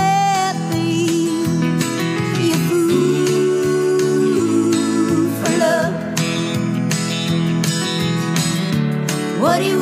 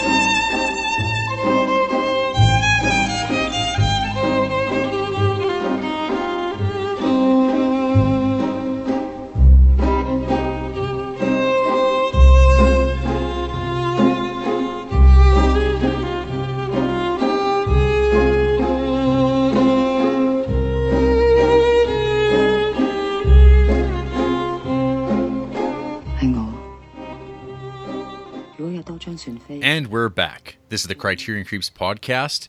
And this is a very special episode, uh, Patreon sponsored. We have Frank Solano, longtime listener, uh, joining us to talk about one of his favorite movies. At least I'm assuming so, since he's uh, paying to be here. Hi, Frank. Hey. Hi. Uh, and the movie we're talking about tonight, In the Mood for Love, from the year 2000, directed by Wong Kar Wai. From Letterboxd, the tagline for this film Feel the heat, keep the feeling burning, let the sensation explode. Yes. I feel like I saw that slogan on a, uh stuffed crust pizza that I ate a while ago. Sounds about right. Yeah. So the synopsis here. Taking place in Hong Kong of 1962, a melancholy story about the love between a woman and a man who live in the same building and one day find out that their husband and wife had an affair with each other. So, In the Mood for Love. Uh, this is a movie that, uh, in the blossoming days of me being becoming a, a real cinephile, this movie had just come out and was all the talk. It was on the, all those like best of lists that year. Um, Wong Kar Wai, like he could do no wrong at this point. Uh, you had Chungking Express and stuff like that. Uh, so he was like kind of like still like a new director, and so we're now watching this movie 18 years, talking about it 19 years after it's come out. Uh, And so this also was like one of those rare occasions uh, where we're talking about a Criterion movie that came out relatively close to uh, when the movie had been released in theaters and like whatever. So you, it's kind of a rather than a movie that's looking like a, more of like a retrospective, you're looking at a movie that's like new still for many people. Um, it's the second part of what Wikipedia describes as an informal trilogy.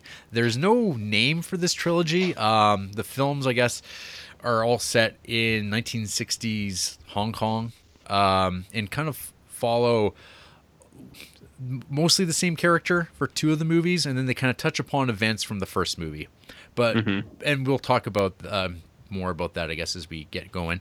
Um, so this is the second time I've watched this movie. Uh, it has been uh, like 15 years since I'd seen it last. Um, the version of this that I have is actually the Canadian release, uh, which Seville put out because it was like super cheap in comparison to buying the Criterion. But every time I look over at that Criterion cover, which uh, is uh, a real nice showcase of like the Wong Kar Wai aesthetic between the great photography, um, your your lead with uh, Maggie Cheung, and like the the amazing dresses uh, that she wears in this movie.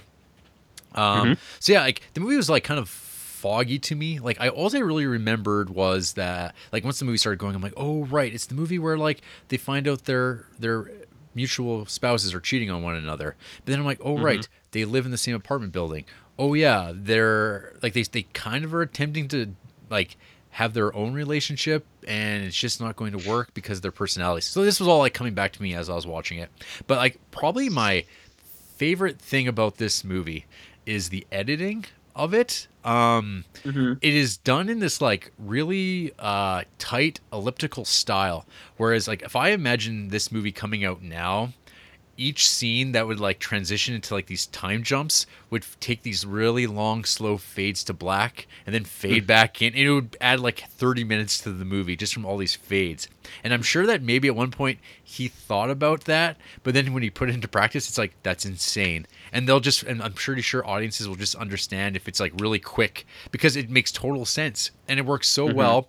Um the movie's like because of that it's paced so well and um it just allows the audience to like make these um, uh, c- connections that because they're intelligent human beings that can like watch a movie and be like, oh, I understand exactly what's going on.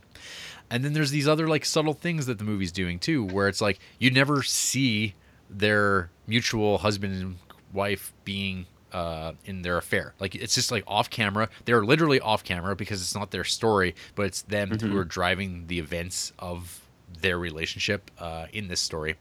And uh, yeah, it's like this very small uh, kind of like tale of um unrequited love, I guess, um, and slow and slow motion, um, and and uh, that one particular piece of music that kind of accompanies uh, it in this rhythmic way. Um, so yeah, I've always like uh, liked this movie. Um, I it's been a long time, but like Chungking Express is like I think pretty tough to top. I think that's like uh, Wong Kar Wai's best movie, but I would say that this is his second best movie. Um, I'm trying to think of other stuff to see, talk about this. Uh, I don't know if anyone else of you, either of you guys noticed, but I Wong Kar Wai's got a thing for women's butts, particularly like them walking upstairs, because there are so many shots of like Maggie Cheung's like pendulous ass walking up and down stairs in those dresses. And then it's like other women in the other movies, he's shooting them that way too. And it's like all through it. And I'm like, what? No one talk everyone talks about Tarantino's feet, but no one talks about this but with Wong Kar Wai. Fascinating. I think there's something rhythmic and hypnotic to the pendulum butt, is what you said. Uh, you know, the sway here, the sway there. It's all about rhythm, Go- going But, up uh, going up those stairs. Yeah, I have more to add on that. I think after, but uh, Frank, you you are the Wark. Uh, what, what is this guy's name again? Wong Kar Wai, sir. Wong Kar Wai. Uh, you are the Wong Kar Wai uh, expert here. What do you have to say about his uh, fascination with the butt? Well, hmm, I'm not complaining. Uh, Maggie Cheung is uh, one of my childhood crushes. When I first saw her in Super Cop 1993, Jackie Chan. Nice. Uh, so there's a shout out to Super Cop. Mhm. Uh, speaking of Quentin Tarantino, that's one of his favorites too. That is. Um, anyways, uh, when it comes to those shots, I think there's equal shots of Tony Leung, actually. Lo- And I well, guess Wong Kar Wai's maybe- in love with his well, he's in love with him too. maybe being heterosexual men as we are, we notice Maggie Cheung more. But uh, I mean, I watched beginning with as tears go by, down to 2046. I've seen all his movies going down uh, that list. Yeah. And what I've noticed is he, of, of course, he always has the recurring cast. You always see the same people: Maggie Cheung, Tony Leung, uh, Leslie Cheung, a lot of Chungs. There's a Jackie Chung as well. Um, yeah, it's- it's just I guess it, it depends on the story. Cause what I've seen in the other movies, whoever he's focusing on, uh, depending on their view of the other person, that's how they'll you know you'll see the person through the camera. And uh, I think, I think the thing about in the mood for love is that like when it comes to maybe the sexual aspect of it there it's a lot more sensual than it is sexual I was going to say you got to And- throw a sensual in there. I mean, you wouldn't, Yeah. you wouldn't be doing a review of a Wong Kar Wai anything if you don't say the word sensual. Sensual. yeah but i guess it's it's part of that the unre- unrequited unrequited how do you say that unrequited However, we don't say stuff right on this podcast. Yeah, that's, so that's kind of the gift. you don't have to either. okay well i'll say unrequited for now until Sure. uh, i figure out something that sounds funnier Mhm. um but it's the same idea i guess the uh, i guess almost unconsummated love as well maybe Mhm. Sure. if you could put it like that. Uh, wherein maybe the the sequel where you see uh, just a lot of sex. hmm Yeah, Yeah, it's, it's, so- it's, yeah, it's when he gets his groove back. But Stella? talking talking about how you know this the three movies and what I didn't know before watching uh, be- 2046 actually I found out that Maggie Cheung's character in uh, Days of Being Wild and in The Mood for Love are the same person, which I didn't know before. Supposedly, and then Hmm. uh, according to Wikipedia, you know the Mhm. know all uh, website that is Wikipedia. Yeah. they're supposed to be the same person, and then in the mood for love and 2046, Tony Leung's character is the same person. Yes. Yeah. So even though Days of Being Wild doesn't focus on Maggie Cheung's character, it's supposed to, you know, develop. Hmm. She's supposed to develop from there into uh, the Mrs. Uh, what's her name in this movie? Miss Chan Yeah. in in the mood for love. Interesting. So I don't know, cause you know. Because yeah, because there's the comment in 2046 about like that, like that's like the only reference to Days of Being Wild is like saying, oh, she, uh, she, she had like a, a, a a a Chinese Filipino who came from a rich family, but then he died. Like there's some com like that's like the only real like kind of bridge to that movie. Um, whereas like the, the the one between In the Mood for Love and 2046 is very explicit because it's like you're following. Um, uh, Tony Leung, like in his like jump, because Yeah. because there's the mention of like in, in in the mood for love, him talking about like writing for like martial arts stories, which like I'd love to read what what, what those are, or if like is that a real thing? Because like I'm serials, yeah, like writing in, the- in the newspapers. I wrote down uh, just when he's like when they're stuck in the room together that scene, and she's like, uh, "What are you writing?" He's like, "Oh, the Drunken Master just came in," and because Maggie Cheung and Super Cop and Jackie Chan, and Jackie Chan has Drunken Master, I'm imagining Jackie Chan, Drunken Master. I don't know. I just wanted to say for, that. for cereals? I mean, why not? Look, look at our cereals. It's just like, I don't know. It's like sci-fi stuff. I mean, Yeah, yeah, yeah. No, it's just it's So- I, I never have heard of it. Like I've never uh, I don't know if that stuff's ever been translated that I know of. That's like come come Mm-hmm. here or if it's become popularized. Like because there's like a lots like serials get like popular in other countries all the time. Um, and then they or other countries have like their own like thing that's super big, but you've never heard of it Mm-hmm. in other places. So like I was like, oh, that's interesting. I mean, it makes sense. I mean, their daytime TV, like they still have like the Wong Shu like uh Waxian like fantasy stuff that they that plays all the time. That's what their soap operas are. Period pieces uh, that are like Crouching Tiger, Hidden Dragon sort of stuff. Um, Like to this day. But uh, yeah, so I was like, oh, he's a writer of this, and that's like a big, that's like a goal. But I'm sure it's like being a pulp writer, like in the 60s. Like it's the same idea is that you're kind of like a hack who's like not making real literature, but you're just kind of, it's a, it's a way to make a living. But uh, a- anyway, uh, enough about butts and such. Uh, what did what did you y'all think about In the Mood for Love? Uh, I don't know, RJ. You've never seen this movie before, or or even familiar with this, the name of this director. yeah. No, I, I didn't. Okay, I've heard of Chungking Express. All right, I've heard of that one. But uh, do you want me to hit you with it a little bit and then let uh, Frank come in here? Yeah, yeah, what? yeah, do it. All right. So yeah, I have. Uh, I didn't know about Wong Kar Wai, not nearly at all, until uh, Frank had been uh, emailing in on the podcast for the last couple months, and uh, brought it up, and said that he thinks that I would be a fan. Uh, so I did watch this alleged trilogy, just like you guys did, um, as loosely defined as it may be. Uh, and there were a few things I noticed, noticed, a few things that I liked, a few things that I was like, hmm. But uh, this In the Mood for Love, I can say uh, that Frank was right. I am a fan of it. Uh, I do like it quite a bit. I am, uh, as you guessed, a romantic at heart.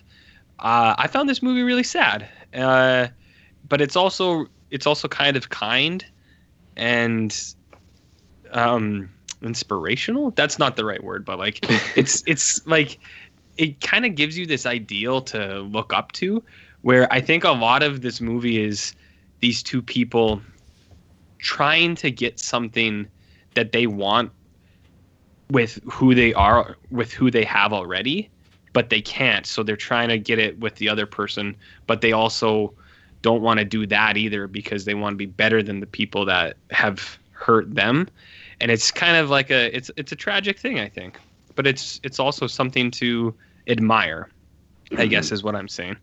Uh i so yeah i have never seen any Wong Kar Wai movies uh but i watched these three. Um i think out of the three in the mood for love is the one i liked the most. Yeah. uh i really like what jared said the editing is awesome where i i also liked kind of how fast paced it was um because it, it's kind of like it's no bullshit.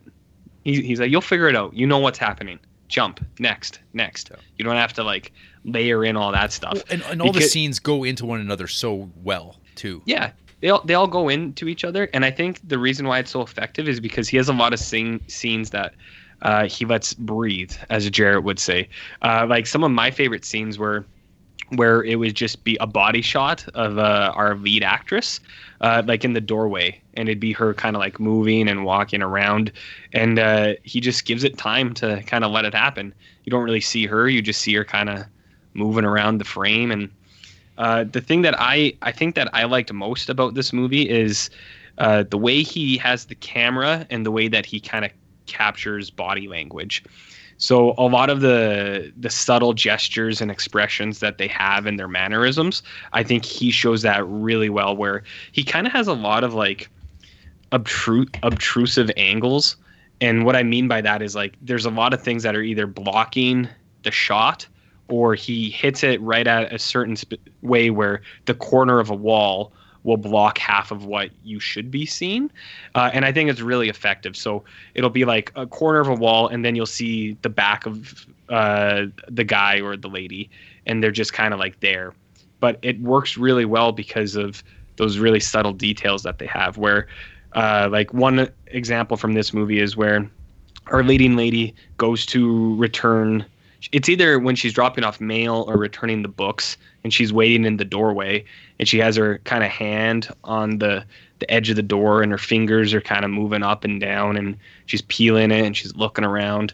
Uh, i really like that because i don't know what it is. It, it gives it gives more character to them i guess. You see them in these these kind of quiet little little things that they have that everyone does and uh, I thought that was really nice. And I think one of the reasons, again, why it was so effective is because he doesn't waste time on other stuff, and he can let scenes like that just have as much time as they need. So uh, I think to, yeah. to, speak to that too, like the the body language comment is like the one thing mm-hmm. I really really appreciated and liked a lot uh, in the first like half of the or first first quarter of the movie is like when uh, Leung and Cheung are like first like kind of interacting with one another they're like mm-hmm. very pleasant and indifferent to one another. So there's no like weird like if this was an American movie, they'd be like checking each other out and passing and there'd be like some weird like oh maybe they're kind of into one another but no they're so completely like indifferent to one another mm-hmm. and it's like uh, i always think about this now especially after watching phantom thread and just like watching like how in control daniel day lewis is as far as like his eyes like you don't mm-hmm. notice this stuff and then like you see like an actor working and you're like oh no he's in absolute control of everything including his eyes. So his eyes aren't in the weird wrong place. Like when you see like amateur actors they're lost right? Like they're kind of like mm-hmm. uh what am i supposed to be looking at? I'm gonna look at the camera. I'm gonna be look, look like looking for like what's my line? Where, where's my confidence? And these two they're just like oh hi yeah see you later and they just walk past one another. Like they were literally doing it and the camera captured them in their life. Like in they were mm-hmm. like oh yeah they're mm-hmm. just like ex- uh, exchanging pleasantries. Hi yeah, i'm going to my apartment now. See you later. And like they're like, mm. that's it. There's no like, will they, won't they until later. Like it's like kind of saved because uh, yeah, yep. most people are like not like, ooh yeah, I'm gonna drink you in. I can't wait to see you again. Like it's just like, nope, yeah. that's not this world. That is not these characters. Mm-hmm. Well, the other thing that I really like is I think he builds it up really well, like with the camera. Uh, and the way he frames stuff is like showing the distance between the people's like the two the two leads their actual significant others. He shows the distance really well where you either just see the back of them or you like hear their voice but you never actually see them. It kind of it's a really nice way to like distance that out a little bit. Uh, but yeah i really i really like um kind of like what you were saying like the rhythm and the cyclical music almost like the way that they continue to use that song. And then i even like when the story kind of like it hits the turn where they go from like acquaintance to friends and then you get introduced to a new song and then that song is present a lot and that comes back. Uh, i really like it because i don't know uh, this movie like it kind for me this is going to sound kind of corny but it like it kind of plays out like a dance. Like it's this subtle sway back and forth and it's very rhythmic and everything that is happening visually and uh, even like the characters and the plot it's kind of going back and forth and it's very smooth uh, between this and that. And there's a kind of like quiet intensity to everything and uh, i really dig that. So it is uh, as frank would say sensual. But uh, no yeah i uh, i like this in the mood for love. Uh, i think it's i think it was a really good show. Um, i know frank has been uh, itching to get at it for a long time mm. so I'm interested to hear any hot takes you, or not even hot, but just hear, hear why you like it. I guess. Well, all the reasons you guys said, mm. that's a. They're all very valid. They're all exactly uh, part of what makes my love for this movie.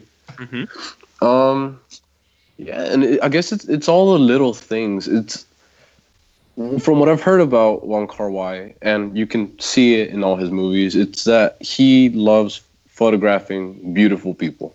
Mm. Tony Leung, Maggie Cheung, anybody who's in a Wong Kar Wai movie, they're all beautiful looking people. Yeah, r- ridiculously attractive. Like Yeah, they're, they're, they- movie stars. the world. Yeah, They photograph so well. Mhm. And uh, like it's just the idea that no matter what like setting, no matter what uh like place they're put, what situation they're in, they uh they they look the role and then they have the acting chops to like meet, you know, the requirements to to really set it in. And so there's things like in the beginning, uh, say when Maggie Cheung's on the phone at the you know at the office and she's wearing that green dress and the green curtains in the background, she and she blends in. And Maggie Cheung isn't someone that you you know you walk by on the street and you're like you don't notice them, Yeah. but somehow in this movie, you don't notice them until they want you to notice them. You know. And it's just kind of the idea. Like she blended in. In the beginning, both of them blend into their surroundings almost and they're just uh they're very like it's like they're like what you guys were saying uh that kind of respect that Mhm. kind of I, I almost i feel like it's wholesomeness almost in a way Yeah. those values that they carry with them and it's it's funny talking about it like that because they're actors this isn't hmm the reality of the actors Right. maybe but they make it feel like these aren't just actors these are living people Yeah. Yeah, like you said you capture them in that moment Yeah. Yeah, it's like more guess like a it's- it's like it's like not a documentary because it's like oh they're but, it- but it's like not shot that way but it's like oh these are Mm-hmm. just like real people going about their day and we're just getting a glimpse at that.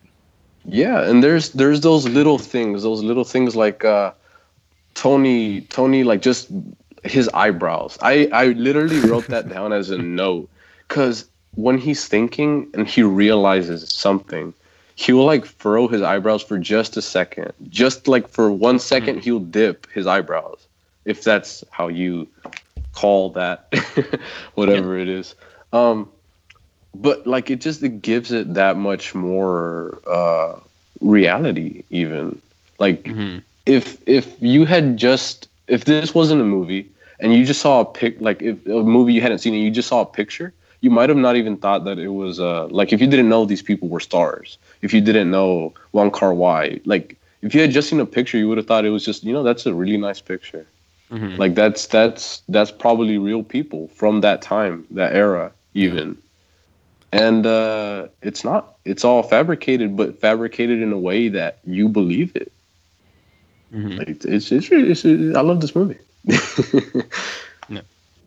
Yeah, um, Yeah. yeah, and that yeah you have that Christopher Doyle cinematography who uh, Mhm. he gets a lot of that uh, that love because it's like yeah like this is a movie that just like yeah it is so well photographed. Uh, most movies like aren't like shot like this. Like it just like these movies don't really come along very often where they're like, oh yeah, like every single shot is just like gorgeous. Um, and I kind of mentioned uh, earlier, it's like the the dresses that uh, Maggie Cheung wears in this. So I was like wondering, if I'm like, what is like these things are amazing. Like these are so like um, well like I don't usually pay that much attention to like clothing in movies, but in this it's like uh those like uh I think it's pronounced kipow dresses. Um they are uh like they remind me so much cuz like every scene and it kind of like accentuates uh the time jumps. It's like every scene she has a new dress. And it reminds me of uh Robert De Niro in Casino where in that movie every scene he has a new suit. And so he's got like 30 different crazy ridiculous garish ugly suits. And it's like, it's like which I love and it's always been like one of my favorite things about that movie. And in this, and you have like these dresses, but they're actually like fantastic.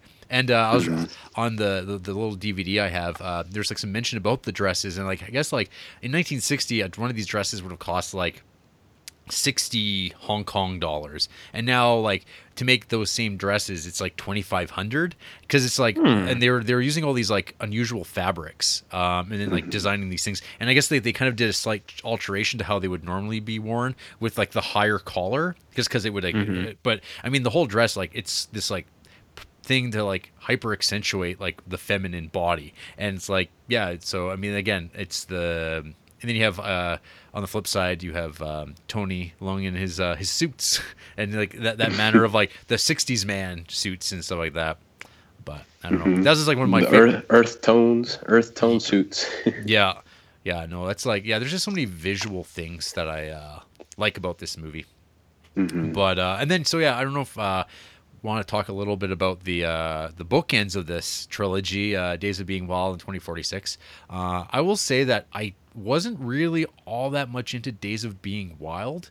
Um, th- there's something about this movie, like I think I was into it for, and actually I found this with both these movies. I was into them for about an hour, and then like I just kind of get ch- I check out. There's something about the the, about these movies that like lose me, which doesn't happen within the mood for love. Um, like Days of Being Wild, it's only been like a week since I watched it. And it's already fading rapidly from my memory. There's certain there's certain things I remember, particularly like all the exchanges uh, between the um, uh, the girl and the like uh, security guard in front of the building, like the cop, like all that that that whole sequence I thought was like really really well done in this like really great like short story vignette that I'm like that's all this movie really needed to be. But then it's all framed with all this other kind of stuff that I was just like, I'm not really feeling this. This like I don't know. It's it's still got all these uh, aspects that I think uh, he's working through because this is his second feature film, his second movie ever, um, and it feels like it's like still like him working through stuff and like he would mature uh, and go on to do better things. But uh, I don't know. What did you guys think of uh, that Days of Being Wild? You want to hit it, Frank? Uh, sure. I'll uh, I'll chime in. I think uh, really what okay. So I I gave it a four and a half stars on that uh, Letterboxd. Then Mm-hmm. I guess in a way because I'm biased, I love uh, Wong Kar Wai and I like uh, all his stuff. But uh, so far, at least, I haven't seen uh, his newer stuff yet. But um, I don't know. There's just I guess when it comes to the story, and I saw that in a few of like the reviews and stuff about it. The the idea that these characters, the main character that they're following, uh, what's his name, York? I think some versions have Yudi. I'm not sure. Anyway, uh, Leslie Cheung. Leslie, he uh, his character isn't someone that is, and, and actually it's the same thing with the 2046. It seems like the character isn't somebody that you like very much because what they're going through, what like their history, has like caused them to become this person where they don't value other people and their hmm. emotions. And so I guess that's something that easily like distances people like from the emotional side of the movie. Mm-hmm. Where I guess for me, what filled in for that emotional aspect would be the cinematography, just the like the green and the the darker shades in the movie. I feel like that's really what uh, elevated it just that little bit more for me. Um, and of course, uh, Maggie Cheung and the Andy Andy Lau, uh, the Yeah. playing the police officer, those scenes, and I think even uh, what's her name, the girl, is it Carina Lau? I'm not sure what her name is. Let me see. Um, Carina Lau, yeah. I think her interactions, whenever she sees uh, Maggie Cheung, I think like her her acting, she just seems so angry, so jealous. So you know, like she's spiteful. Even just the fact that uh, Maggie Cheung has a history with Leslie Leslie Cheung's character, and it, it's just I feel like that worked for me as well. Even like as Jared said, it, it seems like I, I watched this a week ago, and a lot of it has actually faded as well. I was watching scenes right before we even started recording just to see what was uh what would stick Yeah. because it didn't seem to stick. It's it's funny thinking about it. It's like the movie didn't stick as much as In the Mood for Love or even uh, Chungking Express or some of his other movies uh, will stick with you. Right. Yeah. You know what stuck with me was uh, how uh, that Nicolas Winding Refn just stole the entire idea of Drive from uh, Days of Being Wild, where he goes and beats the shit out of that guy with that hammer. Oh, I, I, I watched that and I was like, "Is this Drive? What's going on here?" Now that you mentioned that, yeah, that's like the one thing I was laughing about because it's like often in like Chinese movies, there's like a bludgeoning scene, like a man being attacked with a hammer or something, just being beaten down. Because like, because they don't have guns there. Because it's like if you do have guns, you just get like executed. So it's like there's this Yeah. long thing of like, yeah, you just get beaten with hammers, just like in a Kung Fu Hustle or uh, it's like, yeah, it's just like you you just get beaten, which is like way funnier f- for the audience. That's, that's probably why uh, Jackie Chan sticks to throwing chairs at people and ladders and stuff. Yeah. Yeah, only the really Way bad, only the only the really bad people have guns, but it's like not fun, you know. Yeah. but uh, yeah, so that's one scene that stuck out with me. Uh, I I like Days of Being Wild. I thought it was good. Um, again, like I liked in in the Mood for Love the most, but I did like Days of Being Wild for a few things. Uh, like what you said, Frank.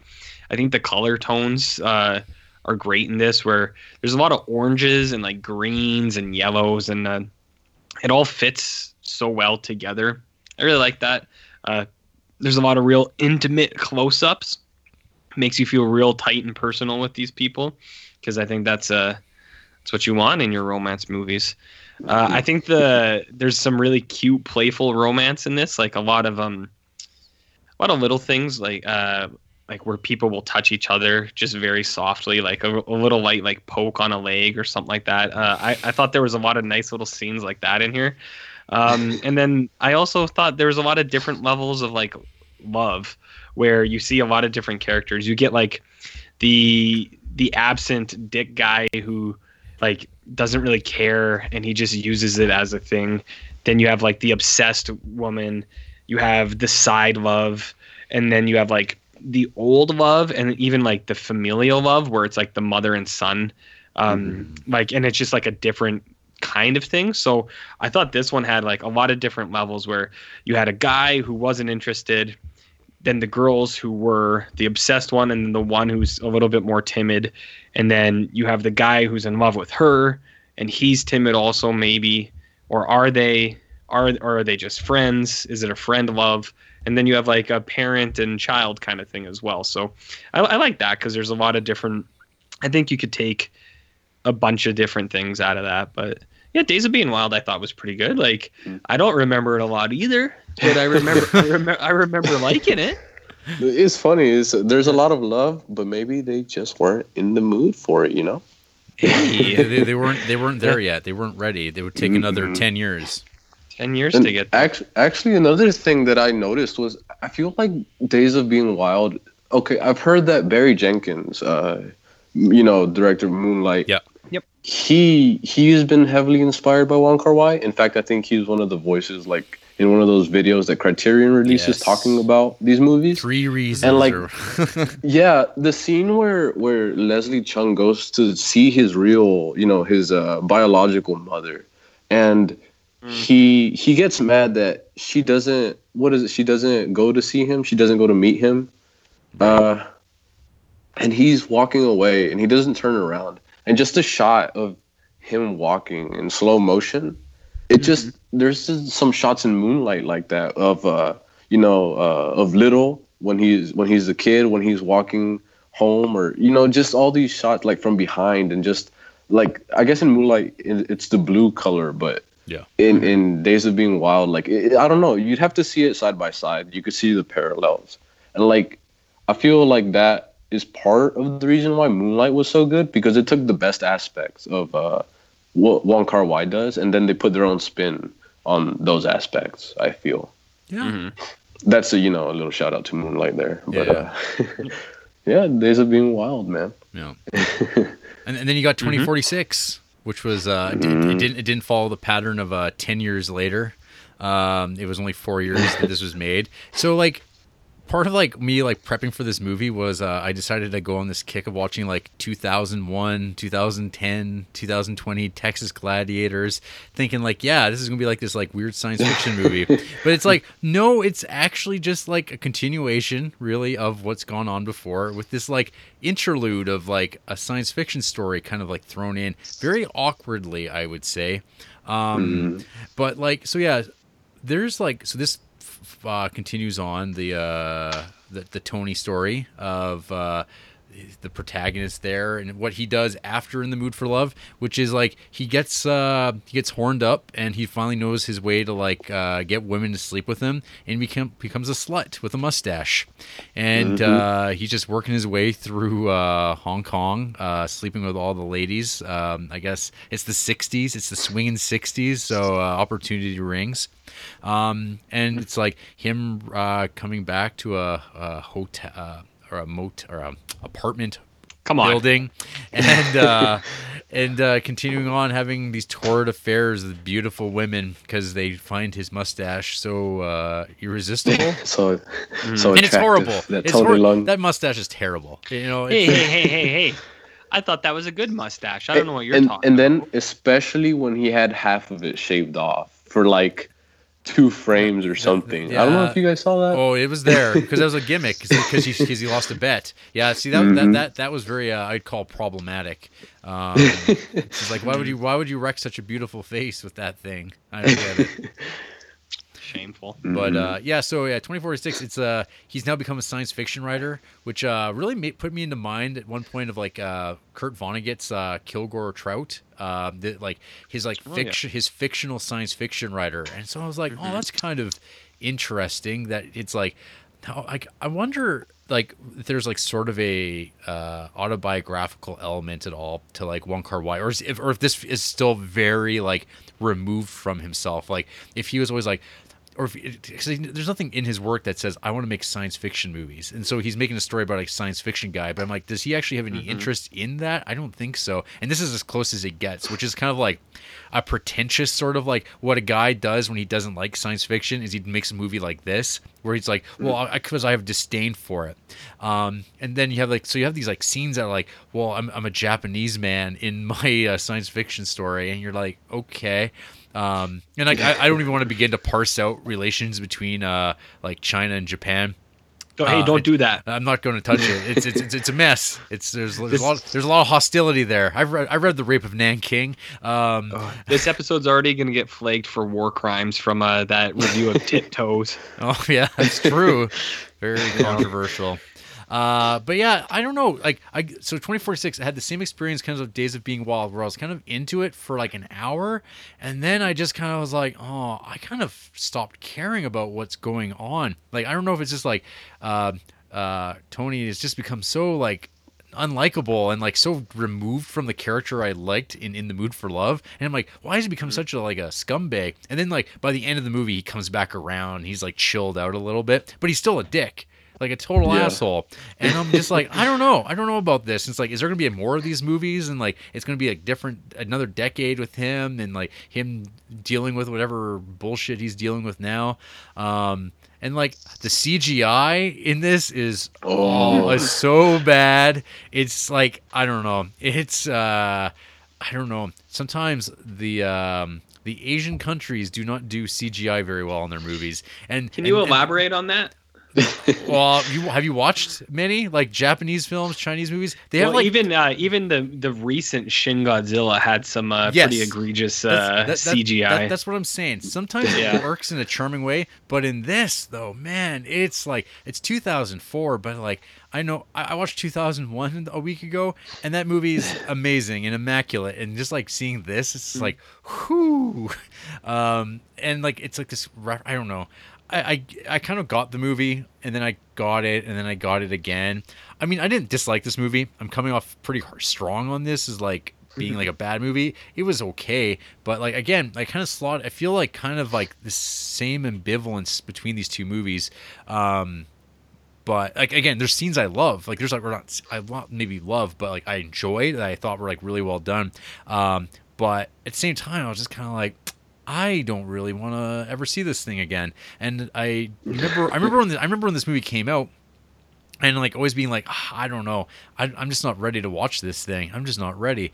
Um, and it feels its length. It's I feel every two hours of it. Um, it, and it's like kind of like a, his last two movies, like they're like an hour and a half each, which is great. And this one's two hours. And it's like it didn't need to be that long, and I'm just waiting for it to end. But that was kind of my uh, feeling on this sci this not sci-fi movie. um, What about you two? yeah. Hit it, Frank. Okay. Um.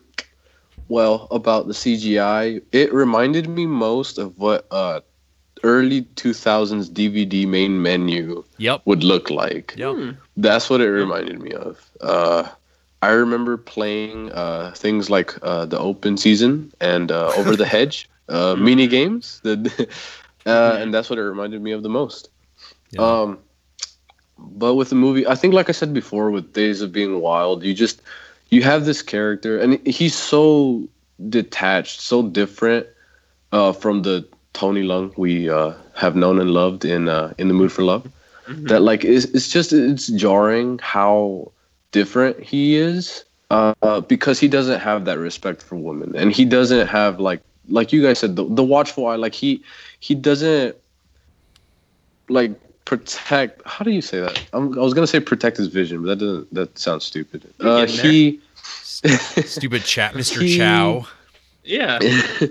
yeah, he he doesn't care anymore, and I mean, in a way, it kind of makes sense. But yeah, for him to have gone so far with it, uh, with his character, and that's the thing uh, with Wong Kar Wai, he does know how to make uh, pretty bad people. Like he he writes some pretty bad characters. Yeah. Uh, if you've ever watched uh, Happy Together, you know that he he made uh, Leslie Cheung look like a bad guy twice. Days of Being Wild mm. and Happy Together, and like uh, I don't know, it just I guess the idea that I had while I was watching the movie is like there's a lot of people like this character. Yeah. Not enough people like uh, the Tony Leung in In the Mood for Love a lot more people like this Mr. Chow.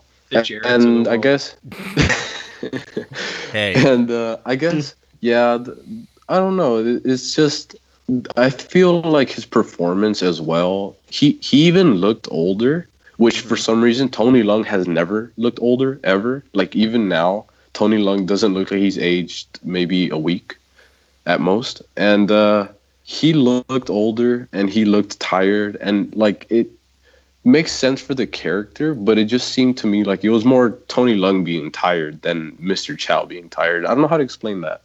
I guess it just. I, am picking up what you're putting down. Mm-hmm. The the energy wasn't there. Like, and I've you know I've seen Tony Leung in other roles, and uh, this is I feel actually pretty much his worst uh, performance in my hmm. opinion. Mm, but shit. it's it's by no means bad. Right. It's just it's not his best. um, I don't know. And then I guess, yeah, when it comes to all the future stuff, I remember I've actually seen uh, a commercial that uh, Wong Kar Wai did. Uh, I'm not sure. Let me see if I can find what it's called. But um, it's the same idea. It it was something about some LC, L, LED lights. They were new in 2007. Some new LED lights, and uh, he was promoting them and he made this little commercial and it and it's probably one of the worst commercials that I've seen when it comes story wise because it just it tries to cram so much into I think it was like three or four minutes. It's like some whole spy story and you know the same idea unrequited love and it just it didn't fit at all. It's like a parody of like, his own work. almost, but it seemed like it was trying to be so serious and that's like like I wouldn't buy those LED lights ever. I think. mm-hmm. um. Okay, it's called "There's Only One Sun," and it's actually nine minutes. I remembered it oh being three. God. So nine maybe... minute commercial. Where did they air this yeah. fucking thing?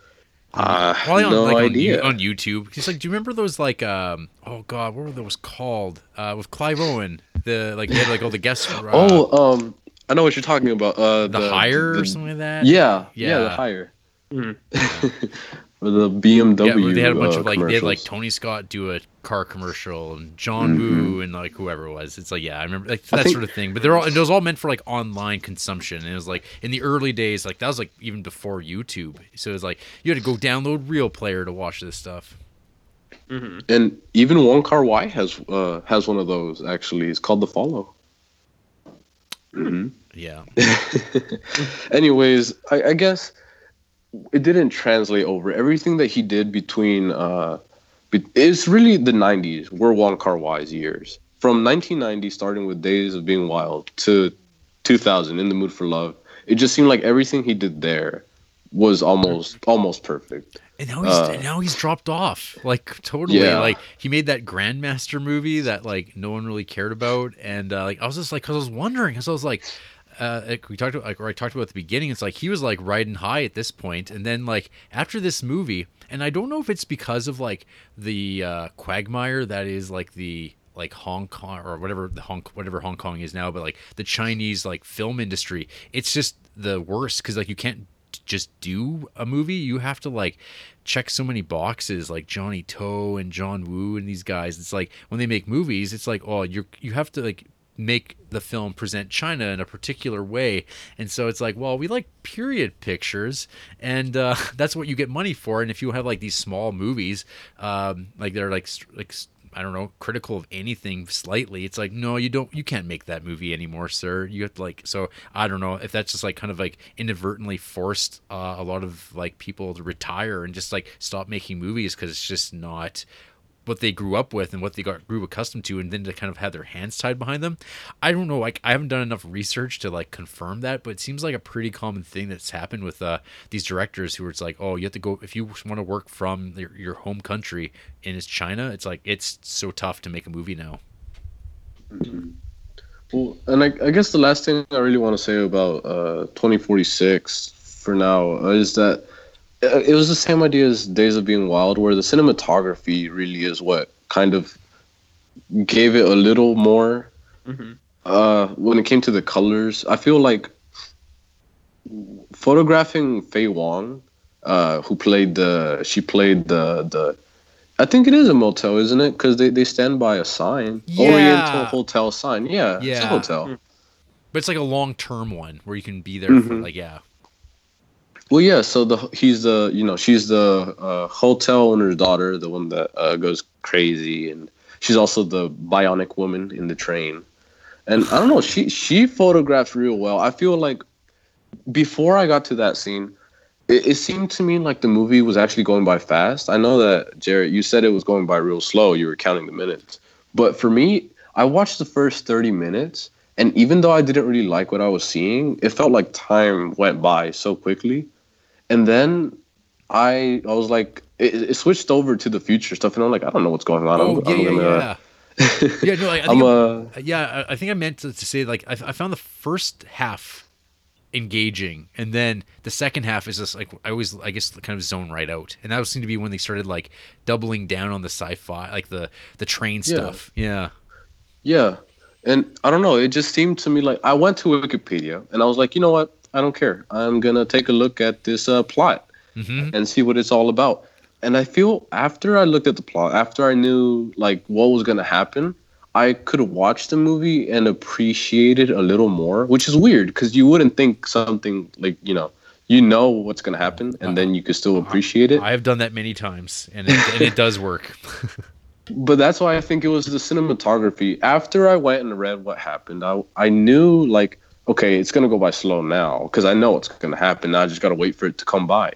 But in the meantime, I can take a look, you know, the critical eye on this cinematography, and I feel like that's what. Uh, it's not a four and a half star movie. It might be like a four star movie mm-hmm. if you're being generous, which I was because you know Wong Kar Wai. Uh, mm-hmm. But uh, yeah, I feel. Anyways, the performances are good. Zhang Ziyi is like the I think she she's like a what high end prostitute kind of thing. Like she, it's never Jared. explicit. uh, she you know she she yeah. I don't know how to explain it. Anyways, like her performance, like you, she does what they what Tony Leung and Maggie Cheung did in In the Mood for yes. Love, where you feel like she is falling for this guy who mm-hmm. this prick who like yeah. he doesn't care about her, but she definitely cares about him, and like you can tell. And then I felt like stuff like Gong Li, uh, Gong Li's character was it the, was it the Black Widow? What did they call her? Black uh, something Spider, like that. Yeah. Black Spider. Her character, that all that stuff, the stuff from Singapore, along with like some of the stuff from uh, from his novel, from the 2046 novel, that all felt like it, it didn't fit as well. Yeah. yeah. I don't know. but this is also the movie where like he didn't focus so much on time, which is weird because mm. in the mood for love, you get the ticking clock at the office. In Days of Being Wild, that's how he, the character Leslie Cheung starts the conversation with the, you know, uh, stand by me for one minute. Look at this clock, uh, this watch, and then in his other movies in between, all the movies I saw, even uh, his very first movie, As Tears Go By, they all have like the presence of the ticking clock of the moving time, where this one didn't have it, and so it fell, and it is longer than the other movies. I don't know. I don't know what happened. RJ, what, what What? gives Wong Kar Wai? what, what do you think about this 2046? What can I say that hasn't been said? uh, yeah, no, I think I, I'm pretty much the same spot as you guys. Um, I'm not even gonna lie to you guys. When this movie started and there was all this uh, futuristic sci-fi shit, I was like, "What's going on?" I was a little confused for a minute, and then, uh, yeah, like when it dips back into it, I was like, "Hmm, this one seems a little different than the other two." uh, there's some sexy stuff in here. Mhm. But no, uh, I still like. I thought it was good, but uh, yeah, I don't. Uh, I don't hold it in the same regard as the other two. So, um, you guys said most of what I. hmm Yeah. Just- I guess another thing is the the when it comes to the black and white scenes. So in I don't know if you guys remember this. Whenever they're in, he's in the car. Anytime he's in the car, it goes to a black and white scene. Mm. For at least that's that's what I remember seeing. Anytime he was in the car, and I guess I don't think there's any black and white scenes, at least that I remember, in in the mood for love. No, But I don't think so. In the movie Happy Together. It's almost exactly like the same. Like, like where they're in a car and Yeah. it'll go to black and white. And so it feels like 2046 is a mashup of everything he did in the 90s to 2000, except like just yeah, like he It's just couldn't figure out Yeah. what to do with himself, and that's what he did. I feel he was also pressured, wasn't he? I heard something about at the Cannes Film Festival, like they were playing the first reel supposedly while the last reel was coming in, like from the airport or something crazy like that. Like the movie was playing, and they still hadn't like completed, uh, like getting the movie to the to the festival. Hmm. Something crazy. I don't know. Hmm. That sounds crazy. Well, I think we all can agree that "In the Mood for Love" uh, is is tops. Wonderful Mhm. movie. But you know Yeah. what, guys? Quite good. There's some people Oh. who disagree Uh oh. Because uh, we we have to do the segment. Who hates uh, "In the Mood for Love"? We have uh, two half star reviews from the same guy, Tony Zhao. He Wow. writes, I literally laughed out loud at the overdramatic crying sound effect Wong Kar Wai used, or he's- as he refers to him here as WKW. It's like something out of a bad Chinese soap opera. When I when I read that, I was kind of like, "What is he talking about?" Like all I kind of remember is when uh, in uh, Days of Being Wild, there's some like kind of like goofy like sound effects when there's like the beat down in the bathroom, and it's very like pew pew pow pew pow. Like it's very like exaggerated, but I'm like, where is where is where is that in, in the mood for love? Like if it was there, it completely escaped me. Like I didn't catch it one bit. hmm Well, well, he's talking about crying scenes, right? Yeah. Maggie Maggie Cheung, what her character cries maybe three times that I remember. Actually, those are three of my favorite scenes. Uh, now that I'm Mhm. thinking about it, was it the? Uh, we haven't even talked about that when they like try to act out their spouses. yeah. Uh, Mm. How they Yeah, how they how they spring the news that. on one another. Yeah. when- oh, yeah just those scenes any scene at the diner any scene at the the, the restaurant uh just him even putting like the spicy i think it's i don't know what it is the spicy sauce on her plate just all that stuff Right. but with the crying what maybe when he says he's gonna leave or whatever the practice of him leaving Yeah. which is one of my favorite scenes. Actually, my little in-depth review on my Letterboxd uh, starts out with me trying to describe that best I can. Yeah. Cause yeah, like, but I don't, I don't know, cause uh, it doesn't sound to me like some soap opera stuff. Yeah, or, or just like the sound effect, I guess. I don't even know. Uh, and then Tony Zhao continues in a second review uh, two days prior to the other run. All the unmotivated camera moves can't make the poorly acted dialogue scenes more interesting. Neither can the lazy staging and loud music. Um, I think this guy's a professional troll. You guys. yeah, probably. His favorite movies are sounds like it. Gigli, Howard the Duck, Alien 3, and My Blueberry Nights, also by Wong Kar Wai. Uh, half Hmm. stars to The Game, half stars to Pulp Fiction, one star to Seven, two stars to Chinatown, Uh, he only has one five star movie, and it's Rampage by Uwe Boll. So uh, I don't think this guy is uh, on the on level. the level. Yeah. No, He's probably not a real person either. probably. He's an algorithm. Most likely. Well- what's uh what's his name? Tony Zhou, uh, Z H O U.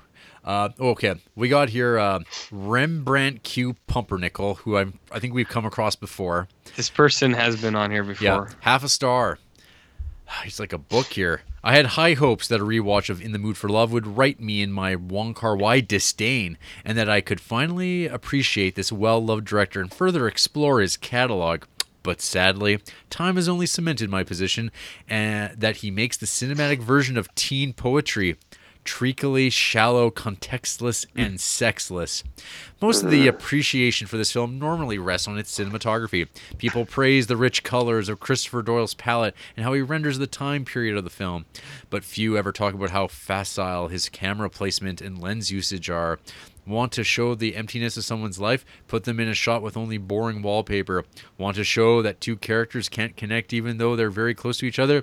Use an extreme telephoto lens such that even a normal two shot one is out of focus.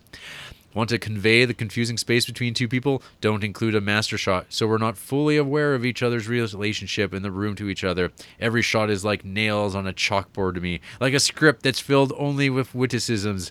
And as far as the colors go, they're fine, I guess. But give me Speed Racer, Marie Antoinette, oh. or The Young mm. Girls of Rochefort over this any day but I may I continue here. But I think what bothers me the most is that the film feels indulgent about its time period, as if there's something good or beautiful about this innocent and unrealized love. And personally, I think that's shit.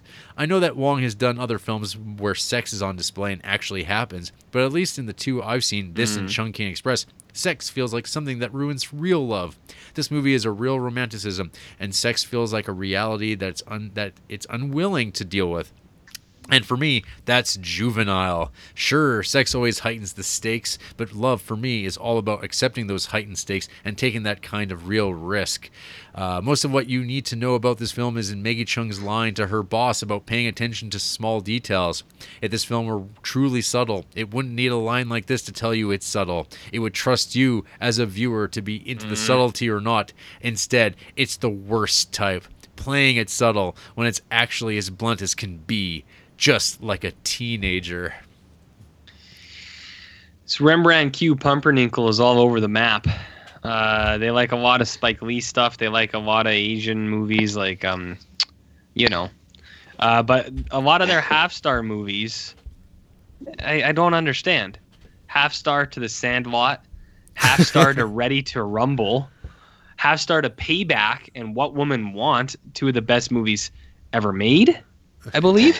half star to Booty Call, half star to American History X. Uh, actually, some good movies in here. Half star to Grand Budapest Hotel, half star to Hard Eight. Like, I don't know. This, Man. this half star to King Kong. What the hell? What are you talking about? Man, what a what a bozo. hmm Well, Uh, there you go. I'm refraining from being uh, angry. I think Yeah. I'm trying my best. Yeah. Well, you can't get too angry about some of these types. You just kind of go shrug your shoulders and go, "Okay." well, holy How do you shit. guys do this Uh, every week? We, I don't know. I don't know, RJ. I don't know, Frank. I don't know how we do this No. every week. We, but we do. We persevere.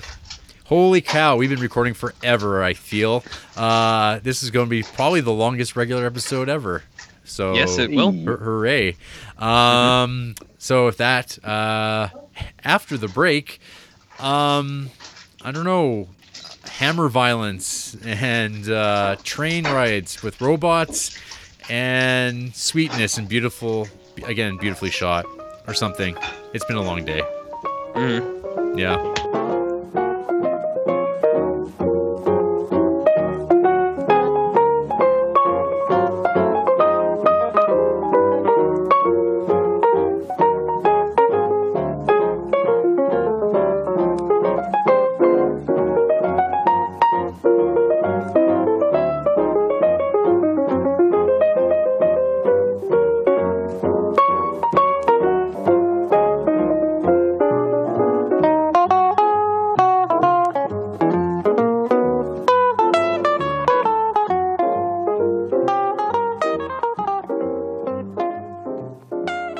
So, Frank, can you say that was the best $50 you've ever spent in your life?